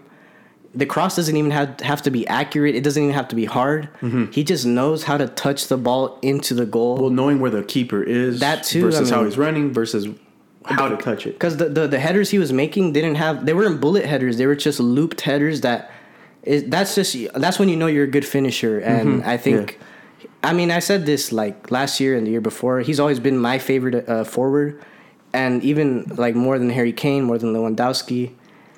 And he sh- he just shows it every every game, and yeah, I mean, I It's can't not say always enough about, about him. pace. It's not always about power. Sometimes you you have to add a little bit of uh, finesse to it. Yeah, and yeah. he knows how to do that not only with with his feet, but also he can head it that way. There was a. It's funny that you say that because there was a moment in the second half when uh, when things were kind of going back and forth between the both teams. Sometimes Chelsea would have uh, possession a spell, then Madrid. But there was a moment on the left flank when uh, Benzema dropped deep and he had the ball, and it just looked like everything cleared up and everything slowed the fuck down. When he had it, he was in complete control. And when you see a player like like that, just having complete confidence and, and patience and control of the game, you're just, you just have to say, "Wow, th- this guy's different. That's a different player." I, I was seeing um, a lot of people on on the timeline, and I don't know how.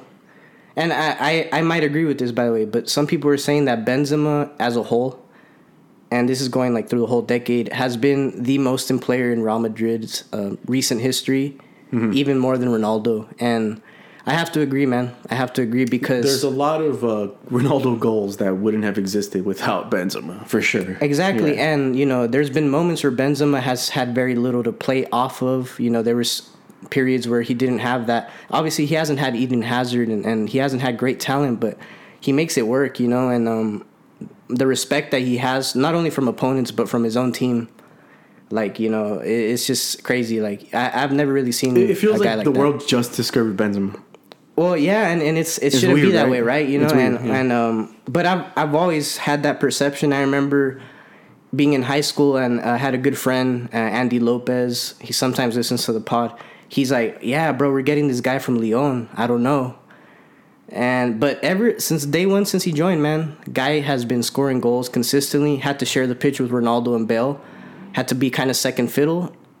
Man kept his head down, and to this day, he's. Where are these other guys? You know, I'm not saying Sure. Ronaldo's still playing top, but I mean, Benzema's different gravy, and um, yeah, man, I think he's the Frenchman with the most goals now in, in Champions League. If I'm I not think mistaken. Frenchman in all uh, in all of history with the yeah. most goals, Oh yeah, yeah, all of history. as well. and the leading candidate for the Ballon d'Or, if we're honest. Oh yeah, yeah. Uh, you know, I, I honestly at this point, the way things are now, and a lot can still happen, but Mm-hmm. I think yeah, half of his name is already engraved on the trophy. Yeah. yeah. Um, you know, it's yeah, it's wild how much of a difference he makes when he's on the field, especially the link up that he has with uh, with Vinicius. Yeah. That team is completely different when those two are on the pitch. When when he's missing, you know, th- things aren't as fluid. Things aren't as uh, you know snappy as active. It's little things too, it's like just the yeah. the fact to receive the ball, the the way he's able to receive the ball and immediately know His that he has a player running to back heel in, in motion. one touch passing, man. yeah, Like- it's a very French trait, by the way. I feel like French players do play that way. There was that one run that uh, Vinicius ended up hitting the crossbar, but uh, Benzema drags out wide, and there's two Chelsea players on him. Yeah, they're they're uh, They- closing in they, on they him. close in on him, and you know it's like he has nowhere to go. Uh, hold on a second, back Yeah. heel. Uh, uh, Fede Valverde running into an open pitch finds Vinicius. Vinicius takes takes a little too long on the dribble, and uh, you know his shot goes a little little too high, but you know I, I feel like it was still a good shot. Uh, but none of that happens without Benzema's complete yeah. awareness, Not complete confidence in, in touching the ball right away. Yeah, and I know we talked a lot about Madrid so far. Like touching on Chelsea, I, I thought the first half they were uh, like atrocious. I mean, they they couldn't really navigate the ball into their final third as well. But I do want to give credit to Real Madrid because they defended well. There was moments where there could have been half chances. the way they set in their box, yeah. with uh, Kroos going up a little further up, it it keeps Conte from being able to to press closer to Madrid's goal, and then the way that Casemiro acted as the fifth defender was, to me, other than Benz and Courtois, Casemiro was third man of the match, but. You know, I think those are the subtle little things, and Tuchel kind of got a, a little out outmatched there. yeah, I, I don't think He he, little he he he got a little outmatched uh, with Ancelotti. Uh, you know, expecting certain things, and um, the touch with Valverde playing the the right wing, the, the foul right wing, because he he wasn't there for playmaking. He was mostly there for for pressing, covering ground, and uh, and defending. Really, Yeah, yeah. Because in the end, really, like the two attacking players that get it done, that you, you really need is Vinicius and Benzema. Vinicius had a good game as well. Obviously, he had a clear chance, which was very close. And um, that also allowed Modric to you know push up a little further and create play. Yeah. which we, we know that he, he he does for days. exactly. And um, I mean, anything could happen. Uh, there's adjustments. Tuchel's a good adjuster. He knows what how to adjust. But you know, with the scoreline currently, I think Madrid. Going on the road, expecting to win. yeah, yeah. But the Champions League is crazy that way. You know, yeah, it is. I it mean, is, it the- is. I'm not 100. percent I'm not even confident in this next match. Next week, I, fuck man, I I mean, shit. I don't know what I'm gonna do.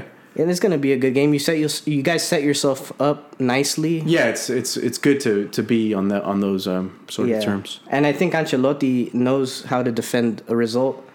Obviously, One thing though about Chelsea happens. is their finishing is so bad. I think Granted, that's that's a big issue. Courtois had a big game. And and uh, the the center backs Militao had a big good. game, Yeah. But there was a few chances where you're like, what's going on here? And Lukaku was just a non-factor. you know he came on late and he had a few clear chances. But he had that's one the- clear chance. Yeah, I mean, well, yeah, the, and but there's also moments where like rebounds are like you expect him to be there. Yeah, that wasn't exactly. a chance. But I mean, like the header as well. That, took That was my shit with Jimenez, and I'm sorry to put, No. pull this back, but Yeah. Jimenez, he's he's in areas where you expect. Like, there's areas where you expect the ball to trickle down to or to be crossed to, where you want that nine to be there, and Jimenez is like all the way back. Like, what are you doing? That, that was the same thing with Lukaku. Like, why are you in that position? Why aren't you there to finish? My question is, why doesn't he start the game? I thought. I, I mean, I know That's one thing. Yeah, Right, I was right, I was kind yeah. of wondering that too. I know right now he's not in a good moment, not only form wise, but also the off the field stuff. He just at this point looks like a player that doesn't belong on that team. Uh, I think he needs a new team, but uh, yeah, man, I think right now it also comes down to moments and the form that Chelsea are in. I mean, we can watch this game and tell you that they're just not looking good right now, and Real Madrid were a cut above. You know, You know, you speak of moments, but Havertz always finds himself I think he's their brightest up spot. to that moment. Yeah, I thought Pulisic had a, a, a poor game. Yeah, Uh, I didn't- Yeah, I- well, he was nullified, man. Yeah, exactly. like- Carvajal had actually a really good game too. So Yeah, know, it's, yeah, it's tough. You know, it's Carvajal on his day, man. He's one of the best fullbacks in the in the world. You No, know, and it just so happened today was the day that he came back somehow. Yeah. So Pulisic had a rough outing, and there was also no service because that midfield was uh, a little overrun. They didn't really have a lot of things to work with. I think they, they performed better when Kovacic uh, was more involved, and Yeah, and yeah. you know because he has a little bit more attacking prowess. But even then, I, I just I find it hard to like you said well, they getting past Casemiro. they generate so much from their right back, and in the first half, they were just pinned down by by Vinicius. yeah, They had to, they have to respect that though. You you can't expect to have uh, you know your right back going crazy when you have Vinicius to Yeah. to, to contend with. yeah he's one of That's the one thing. pacier wingers in the world. And and Reece James, don't get me wrong, I, I, there was moments where you're like, yeah, this guy's good, and Yeah. there's moments where he's like he can be the definitive factor, but he has to have that respect for Vinicius and. Um, I mean, Well, I mean, Tuchel also put Christensen for a good portion of, of the game against him, and Yeah. that's suicide. He's And- nowhere near fast enough to, to deal with Same, Vinicius. same with Thiago Silva though. I mean, I thought he was kind of poor, not only on aerial challenges, but his tracking back. He was following the wrong players on, on defense, and ultimately it led to their demise. But you know, Mm-hmm. I, I think now more than ever, Madrid can kind of breathe easier, and yeah, man, it's gonna be crazy. Yeah, I'm I'm I'm not comfortable, man. I'll tell you that. Well, but too- but I'm also like I would also hate to be down three It, it'd be worse, you know, if you guys were down, then I mean, I say that, but that's what happened last leg, and and you know, we saw what happened. The crazy thing is, is last year, like, let's not forget we beat Liverpool. It's not like Liverpool were totally bad. Yeah, So um, I feel like a lot of people are counting out Madrid because they're not Madrid from 2016 or 17. right, that, right. That's I don't know if that's the right way to look at it. They're different. That's what they are, and, and I, I kind of enjoy it a little more because it's not so focused on on individuals. I know we talk a lot about Benzema and Vinicius, but what makes that team is is the guys behind them. Even you know, yeah, there's not one player on on Madrid that, where you can say, "Oh, that's the weak link." nah, yeah, it's not. There's really not. I mean, Not on the starting even lineup e- anyway. even Mendy was solid. You know, um, that's one area that sometimes people point to, but I think he's as good as most They're- left well, backs. they're not. He, the only reason where he's not solid in that position is his sometimes lack of fitness or discipline. Yeah. he finds himself getting too many cards, or he finds himself injured. You know, And that's an interesting point you make because I believe Militao did get a yellow. He w- he won't play the next game. Yes, yes, yes. So I mean, it's gonna be interesting uh, how Ancelotti accommodates for that. Nacho did okay enough to fill in for him when Yeah. he got kind of injured. I was gonna say I, I don't know who would fill in that gap, but if it's Nacho, I mean, it's not a bad choice. not a bad choice. I mean, Nacho's one of those guys where if someone's injured, you just okay. Nacho's good. Put put, put him there. Put him. Yeah, very versatile player. Um, but yeah. Yeah. man, that you know those were the games for today. Yeah, I'm a man. Uh, I'm kind of excited to shed that sort of uh, underdog that a little bit of like the doubt that that people had on, on Madrid. Right, and and in some senses you could say rightfully so. Kind uh, of, yeah. because they're the champs. But I think if you if you've been watching Chelsea lately, you can have an idea that they're. And I don't know if and if the Russia thing has played into that, the psyche of the players, of the manager. They half of them kind of look checked out, man. Like like real talk. think so? like- and yeah, I mean they just they look kind of weird, man. This is not the team that that I feel like I've seen previously. And and I'm not trying to use that as a cop out, but I mean it just they don't look good right It's, now. it's funny that you say that because someone someone on Reddit said, "Oh, it's well, it, you know, it's a good thing that Madrid came to town because they found their new owner, and that's Karim Benzema." Fucking hell. I thought that I that had me cracking up, but you know, that's might might be in poor taste. Oh, Um, wow, Brentford four one. Yeah, you know, and, we're watching this now. Brentford put four past Chelsea. Chelsea this season had only allowed twenty three goals all mm-hmm. season. yeah, and like in their last two matches, seven alone. Seven goals. That's like, I think almost a quarter of the total goals put together. That's wild. And aside from Chilwell, they have most of their players available now, so it's really hard to give them an excuse, you know. Yeah. So I That mean, too, yeah. we'll we'll have to see what happens, man. Yeah, it's yeah. gonna be a fun leg. Yeah. Um, so let's get into the uh, the Premier League uh, preview. I'll, let you head that because uh, man, I was kind of detached from that this week. Uh, yeah, I get you, man. I get you. Um, let me see very quick. Ah, man, Saturday, April two. shit, my phone's kind of laggy right now. Oh, there we go. Come on, let's get the show. No, I'm just kidding. For real. Um, shit. Right. So the first game, um, that I was able to watch, it was uh, Burnley against City. Hmm. Good result for City. Uh, they they scored early, and that's the main thing you got to go for against a team like Burnley. Uh, solid finish from De Bruyne, who I, I would say the second half of the season, man, he's he's looking sharp. He's scoring a lot more. Yeah, and you know sometimes that'll make you think he's playing better. I've always thought he's playing at this level, but his finishing was kind of poor um, in the first half, and now he's looking sharp, even in the Champions League game. So good result for City. Obviously, uh, Liverpool actually played just before them, and they won their match two 0 as well against Watford. Uh, so the the league race is just it keeps going. You know, City are still ahead by a point, but you know they're definitely not comfortable right now. Um, and it's gonna make for a great game Good upcoming finish, yeah. that we're gonna talk about later. Um, following this match, Brighton and Norwich tied nil nil. Not much to say there. Norwich look like they're gonna be relegated, and Brighton, uh, well, you know, they're just kind of like that mid table team. And then the game we're watching now, um, or watching the highlights of, or actually is the whole game. Yeah, Brentford, man. I mean, I feel like I didn't give Brentford as, as much credit in the beginning of the season, but seeing where they are now, I have to say, respect. You know, um, they're clear of the rele- relegation zone for a newly promoted team. That's impressive. And uh, they beat Chelsea 4 1. Wonder strike from Rudiger, but the rest was just all Brentford. And Eriksen, man, you know, yeah, yeah, yeah. He's uh, playing really well. ni- nice little story, and yeah, like you said, he's, he's had a few bangers. but was playing well for uh, Denmark as well. I think I believe he scored some goals for them too. I think he had a really nice goal for Denmark, like a top bins type. Yeah, yeah. I mean, top player um, and good result for Brentford. Uh, following match, another draw for Leeds, who at the end of the day, considering how low they are, these draws are pretty important and they keep getting results now. Uh, something about Jesse Marsch, man. Uh, maybe he's been able to really tap into the blokes. I don't know if it's the Add fact some that practicality to it too, because Yeah. we know that mm, Bielsa was just hardcore one one way street. Yeah, and he probably was like really, you know, cemented into his ways.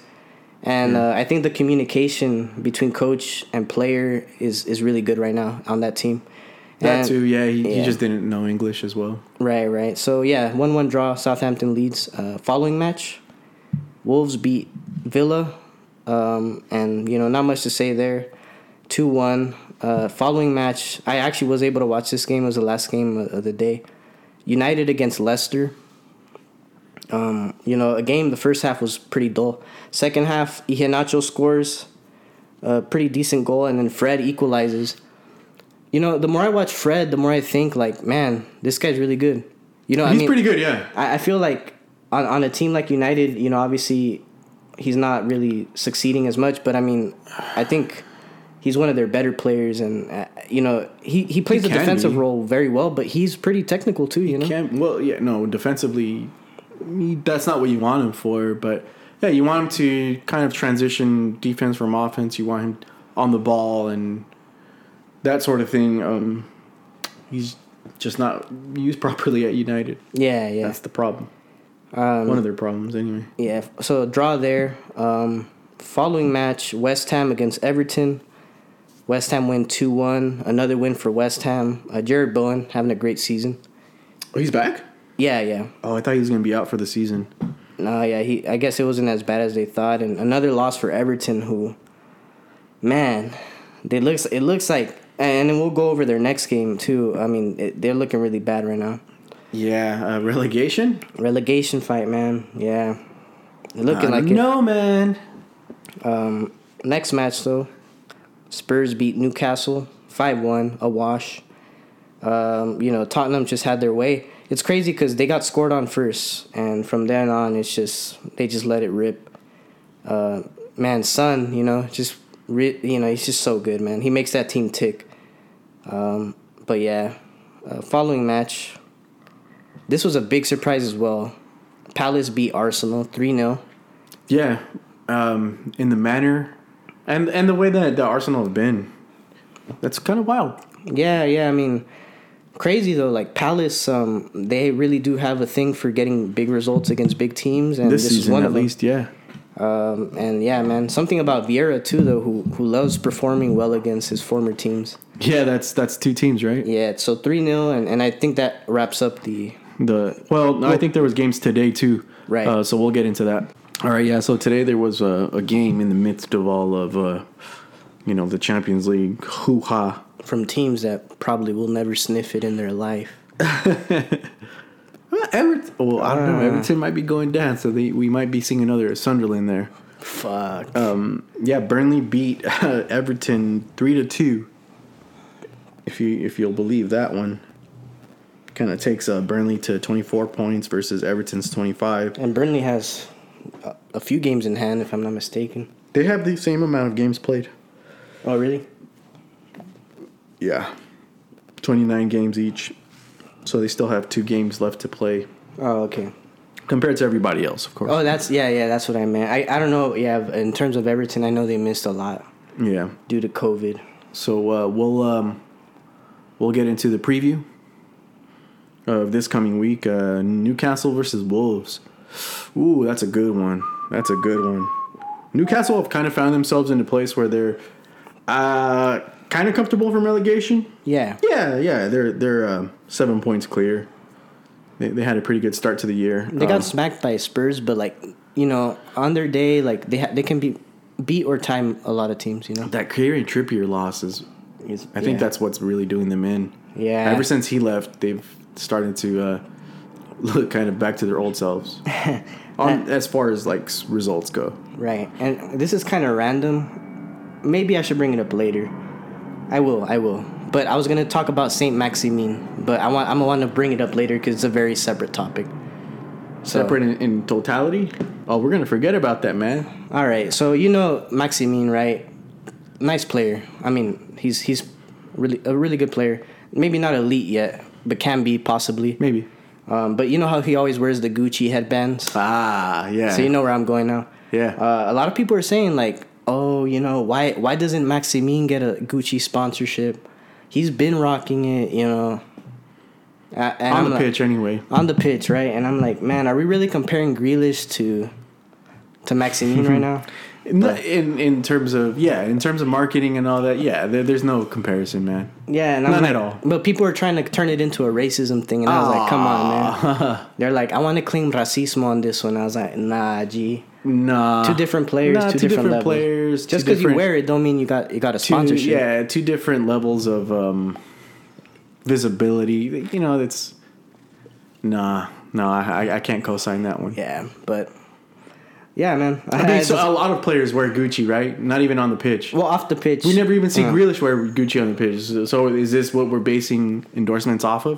No, No, I mean, it, it comes down to mark, marketability. Um, he's English. he's English. You know. uh, he's a bit of a, I guess I'd say like a, a fashion icon. You know, One of Uh, the biggest teams in the world. If yeah, and, Uh, the and people call him this this generation's Beckham to an extent in terms of uh, how stylish he can be. Before this, he was uh, Grealish did have a deal with a, a clothing company called Boohoo Man, which is big in England. Yeah, not big yeah, out here, but yeah. it's like it's crazy, you know. Um, and we can talk about the Grealish deal a little bit later. Um, but I just wanted to bring that up in terms of Maximin. But my prediction for this game, I I have a draw. A draw. a one-one draw. Okay. I think Wolves are the better team, but Yeah, but they're on the road. yeah. Okay, that's fair. And then uh, Everton versus United. Oh God. Holy shit. Um, United two one. Yeah, I'll give it to United. I, they they have to win this, man. If you're not beating Everton, I mean, everybody's beating Everton. Even Sean Dyche is piping up about Everton. Like, oh, these are these. Are, we know we can beat these lads. It's a mental thing. Oh fuck, bro. When you Yeah, said yeah, that, that, that's like, brutal. yeah. But um, yeah, I'll take United two one. Uh, goals from Sancho and uh, he's been a bit quiet, but uh, yeah, I think he's. It's about time. And And and, for Everton, Richard Lagarde, who scored two, by the way. Oh, did he now? Ah, yeah. Um next match though, Arsenal Brighton. That's a tough game. That's a good one. I'll uh, I'll take a draw on that one. I'll take Arsenal one 0 Ooh, fair play, fair play. Yeah. yeah. I'll, I'll take a one-one draw. But I mean, I I'd kind of hope for Arsenal to win, but um, they look a little shaky right now. They've had a bad result, Yeah, and uh, I don't know. I, I don't know if I, lo- I would look too much into it. just a bad day at the office. Just huh? a bad day at the office. Right. Uh, next match, Southampton against a team who's had a few bad days at the office, Chelsea. Um, I'm a, I'm a, I'm gonna take a draw on this, man. I don't Yeah. trust Chelsea right now. Same. And Southampton, not a bad team. I'll take a one-one draw. Yeah, I'll take that. Yeah. Uh, following match, Watford Leeds. Uh, Good match. Leeds. I'll take Leeds for the uh, three-one win. Okay. I'm a, I'm gonna have Like faith that. that. they finally, you know, Jack Harrison's playing a little better. Um, Rodrigo is playing well too, and and Rafinha, I can't forget about him. So yeah, I'll take that three one. Following match, Villa Spurs. Spurs are, are looking much better now, and, and I think now that they realize how close they are to Arsenal, and, and what they have to do to get that fourth place, possible you know European uh, you know participation, I think Tottenham are gonna win this. Uh, I'll take a three 0 Damn. uh, Yeah, Villa By a um, lot. Yeah, I mean they, they dropped five on Newcastle. Uh, Son and Kane are, are really you They're know back on their form. Yeah, and uh, Kulusevski, by the way, I, I think What a wow. pickup. dude! Stupid What a fucking pickup, man. him and him and uh, Luis Diaz, like wow, the the immediate impact that they've had at top clubs, Yeah. uh, impressive. Uh, so yeah, I'll take a three 0 Okay. I'll take a 2 1. Fair play. And then uh, Sunday, Sunday, Fuck, the big one. I don't want to speak about it. The big one. Manchester City versus Liverpool. I'm nervous. I have City's at home. butterflies. These two teams play so well against each other. I don't I don't remember the last time I was bored watching these two. It's a show every time, yeah. Yeah, oh my goodness. Ketia, what are you doing? Uh yeah. Um At the Etihad. yeah. Um so I know you have a I know you have a little bit of a horse in this race. Big one, yeah. So, do uh, am I stupid in asking you who you got? I mean, you know, I I try to approach every every game objectively. It's very hard to do it in this case. but I mean, you know, the table is is a hair margin, so it's hard to split the two teams. But on the fact that we're at home, and on the fact that I think the way Liverpool play us and the way we play them, it could be anybody's game. But I take a slim win for City. I'll take a two-one. Uh, last time we went to Anfield, it was a draw. It was a bit of uh, it was a little sketchy, but you know that's football. Not no game is perfect, but I think City get it done. I, I think they know what it means. They've been there before. Make no mistake, Liverpool are, are amazing and uh, they're healthy. More importantly, and you got Klopp, Guardiola. It doesn't get any better, man. A draw wouldn't surprise me, but I'm gonna take my team. but but this could be for all the marbles, man. I think it will. I think it honestly will. Um, a draw would benefit City slightly, slightly, very slightly, and a win would be amazing for Liverpool because they'd leapfrog City, and a win for City would would give them a, a much more breathing room. Um, but yeah, man. Uh, on the basis, I know we're missing Ruben Dias. That's our biggest miss. But I think with the depth we have, I, I still like us uh, to win. Uh, am I worried? Sure, it's Liverpool, man. They're so good, yeah, yeah, yeah. and um, yeah, man. Pretty. I, I just want to go. I just want to go against you, man. And Nah, say fair uh, play, yeah. Liverpool two one. Hey, man. It's very possible. Thing about Liverpool is, um, you know, they're relentless, man. Even when you might be up on them, one counter and Salah.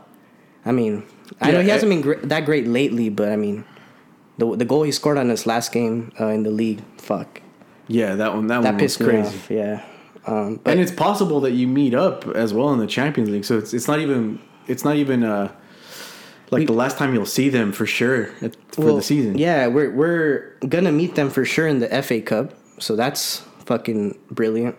We play that. We're we're gonna play them so many times in this the rest of the season. It's gonna be hell every week. Like for me, um, it's like you know, it's that one team that I know can beat us, and it's not even like oh they shit housed and they beat us. No, they beat us deservedly. You can't say that too much about many teams in the league, but Liverpool, man, yeah, my my my respect.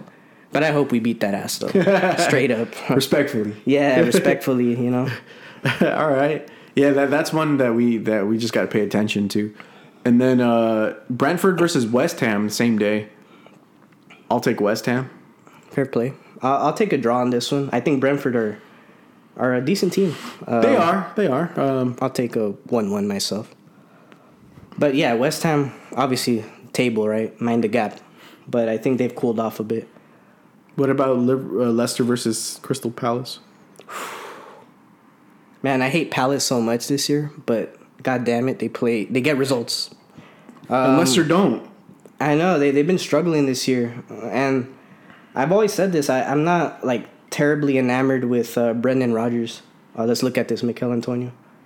Man, he's taken. Uh, he's been kind of No, he hasn't scored in a while. yeah. It's crazy. He started so hot. Um, but yeah, in this game, I'll I'll actually take a draw. I'll take a draw. Leicester, Crystal Palace, uh, one one. Fair enough. And then Norwich versus Burnley.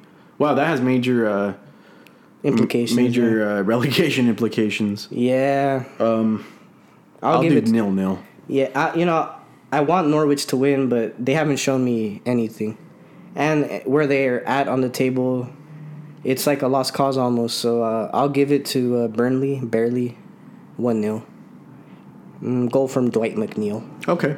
And that'll get them out of the relegation. Yeah, that'll that'll help them, and they just know how to do it, man. Uh, they they've been there last season, the season before. They're comfortable there, you know. Um, oh, this is a fixture list, never mind. For for Everton, yeah. Yeah, uh, but yeah, that's that's it for the Prem. Um, And then there's Champions League next week. right, Second right. legs. The second legs, man. Um, starting Tuesday. Real Madrid versus Chelsea. Real Madrid three one up. Right. Um, I think Real Madrid seal the deal. I think um, I think they actually draw the game. Uh, and I think because Chelsea are just gonna they're gonna go all out, but I don't think they have enough to climb the hill. And I think uh, Real Madrid are, are gonna focus on a defensive game. I don't think it'll be pretty, but Ancelotti's good at that. He knows he knows how to organize a very uh, well disciplined team, and I know Militao will be out right, but I, I think with Nacho in, it's still not a bad uh, look. And Courtois, I mean, there's no keeper that you can feel safer with. I think he's the best keeper in the world right now. Kurt, yeah, yeah, hundred percent, hundred percent. And I tell you this because he's in his prime. He's 29, I think, right? I He's if- playing so good. Yeah, He's- yeah. I think he's saved Madrid a lot of points this season. In the last two, three seasons, he's saved Madrid so many points. and he's a traditional keeper, like shot stopper, you know, straight shot Yeah, stopper. his distribution's not that bad. He's not good with his feet, but yeah, yeah, he's um, Yeah. he's just so good right now, and he's in a very great moment, and he know- has been for a good while. We mentioned Belgium in the World Cup thing. We didn't mention Courtois, and I I, think I that's know, a big yeah. fucking. That's a big. it's fucking it's game. big, it's big, but when you look at at teams playing, do you remember that game? It, it was Belgium versus U.S. where Tim Howard had a massive game. Mexico against uh, uh, Brazil, Brazil, in, yeah, in yeah. fourteen, the same the same year, massive game. When your keeper's stopping that many shots, what does that tell you? Oh, I know. Yeah, yeah, hundred percent. You know? but it, like that's the guy you'd feel safe with. Safest yeah, no, with. no, he's he's the best right now in the world. Yeah. But yeah, that's my score though. I I think Madrid go through with that two goal difference still. I just It's a big difference. Yeah, It's, yeah. it's it's a huge thing to overcome. and uh, you know away goals mean fuck all now. They, yeah, but he, but even Chelsea could win two one and still get out. You know. yeah, yeah, yeah. That's the thing. So, but I think Madrid win two one, Fair enough. Fair enough. and then Bayern versus Villarreal. Villarreal's got that one goal lead. Bayern's at home. I think Bayern do it two 0 They'll they'll they'll eke it out, and I and right. I love I love the idea of Villarreal passing, but um, I'm gonna go with my uh, my head this time. Right. Um, I'm gonna predict um, maybe a more dramatic ending. I think uh, I Bayern. I have Bayern going through myself. I think uh, Bayern win the game two one. Go to penalties because obviously Oh. Villarreal have have a, a goal advantage, mm-hmm. and I think uh, ultimately Bayern win it in, in Oh. the penalties. Um, but look, yeah, I wouldn't. I would. I love. I love underdog stories. I'm not like completely enamored with it as much as other people, but that would be a, a really cool moment for Unai Emery, who I feel like a lot of times has been on the wrong end of, of criticism and stuff, and especially when he was at Arsenal. But yeah, it would be cool, man. And and I'm not a Bayern guy, you, you know that, but Yeah, I, I just think that like the lineup they have is too good to not be Villarreal. Yeah, yeah, no, I I I, agree. That's actually a pretty good prediction. It's a it's a close leg, man. Much closer than I thought, at Yeah, least. so, of course. And then Liverpool versus Benfica. Liverpool at home have the three one goal advantage. Mm-hmm. Um, I don't know. I don't really see a future where Liverpool bottle this one. No, I, I don't think it's possible. I think again, like the the scoreline they have sets them up very well, and um, you know it's just really hard to imagine. Uh, so I have yeah Liverpool winning two one. Uh, you know aggregate would be what five 5-2. yeah. So it's yeah it's not even a question. I think Liverpool win easily. Okay. And then uh, finally to wrap things up, and this might be the closest one. Atletico with cities. Atletico's at home. Mm-hmm. Um, again, you have a horse in that in that one. So, what's what's your idea? I, I think uh, City go through and they tie the game one one, One one. And you know That's I- enough to see you out. Yeah, yeah, enough to see us out. I don't. I think uh, Atletico have one of the least amount of goals allowed in the tournament, and I, and I don't know about in, in Spain. I think they've been getting scored on much more than recent years. But Yeah. in Champions League, they're a tough team to score on, and yeah, I think City will score. I think Atletico might score on a set piece or counter, but ultimately City are going to generate more. I know it's at the Wanda, but you know, Kevin De Bruyne is going to put his wand up cook something up, and I think yeah, it'll be a good game. But City go through. Nice. Yes, Okay, sir. so we have our semifinalists, or so we think. That's what we believe. But as this Football- pod will football. prove, we're not always right. Yeah, I know. I know. Uh, anyway, uh, anything else? Well, you wanted to talk about the the Jack Grealish thing. Uh, I mean, I, really, it was mostly that the Maximin thing. But I, I did want to say it was pretty significant. I know it's like um, it's a bit of a superficial thing. It's a it's a seven figure deal that he's signing with Gucci. I don't know for how long, but this is the first time That's we've enough ever for seen like that. three pieces of their clothes. Yeah, I know.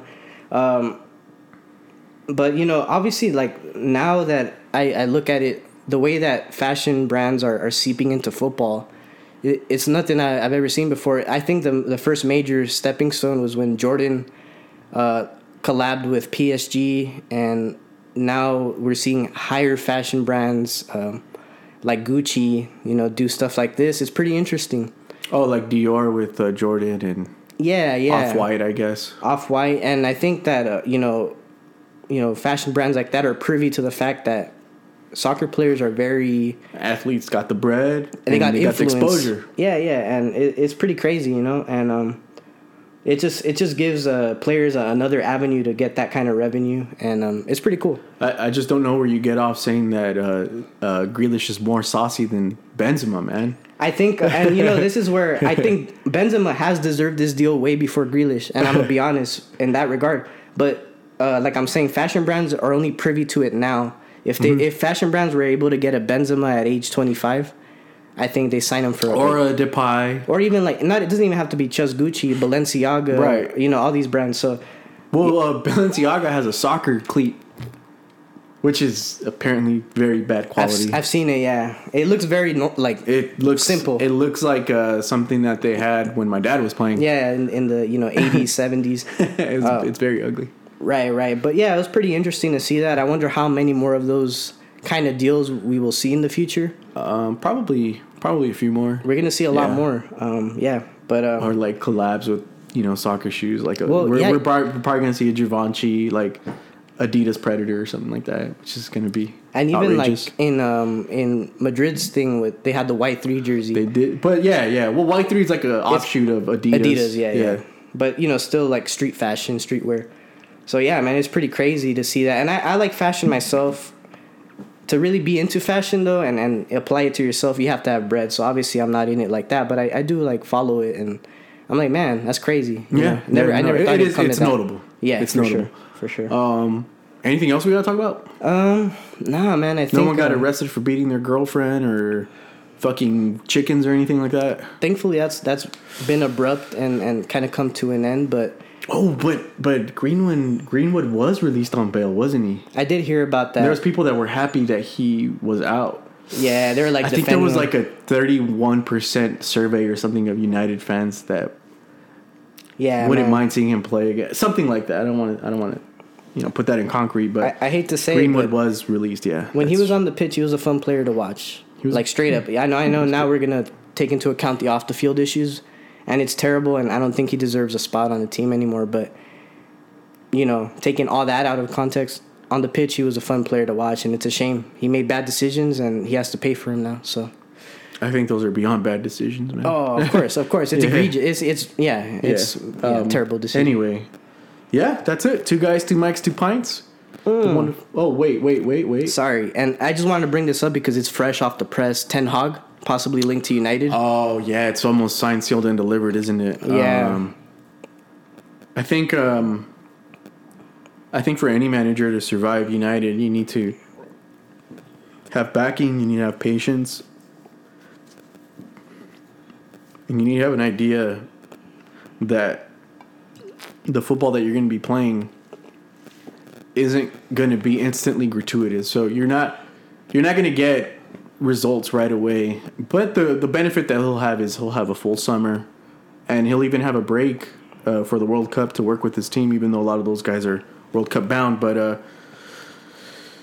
I mean, if it's Ten Hag, great. I I I think United needs something like that versus a Pochettino, who's a little more of the same of what they've had. Right. Um, so we'll see. We'll see. Maybe uh, maybe that's what's needed to compete with the you know Liverpool's, Manchester Cities of the world. You know, um, it's I think it's a refreshing uh, new start. Yeah.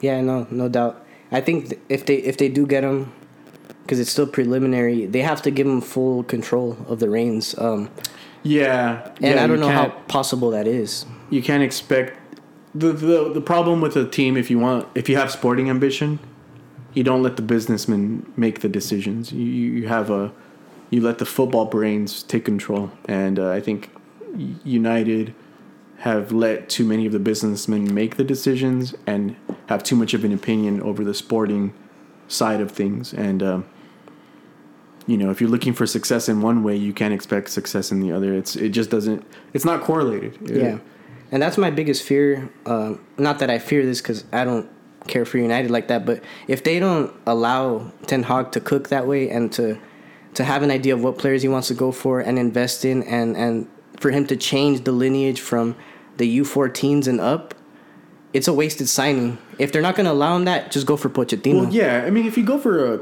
manager hoping that whoever he signs is going to sell shirts, That's- you that's a already have the wrong idea. You Yeah. don't. A hundred Maybe maybe that could be a plus, but if you get a player, I don't know.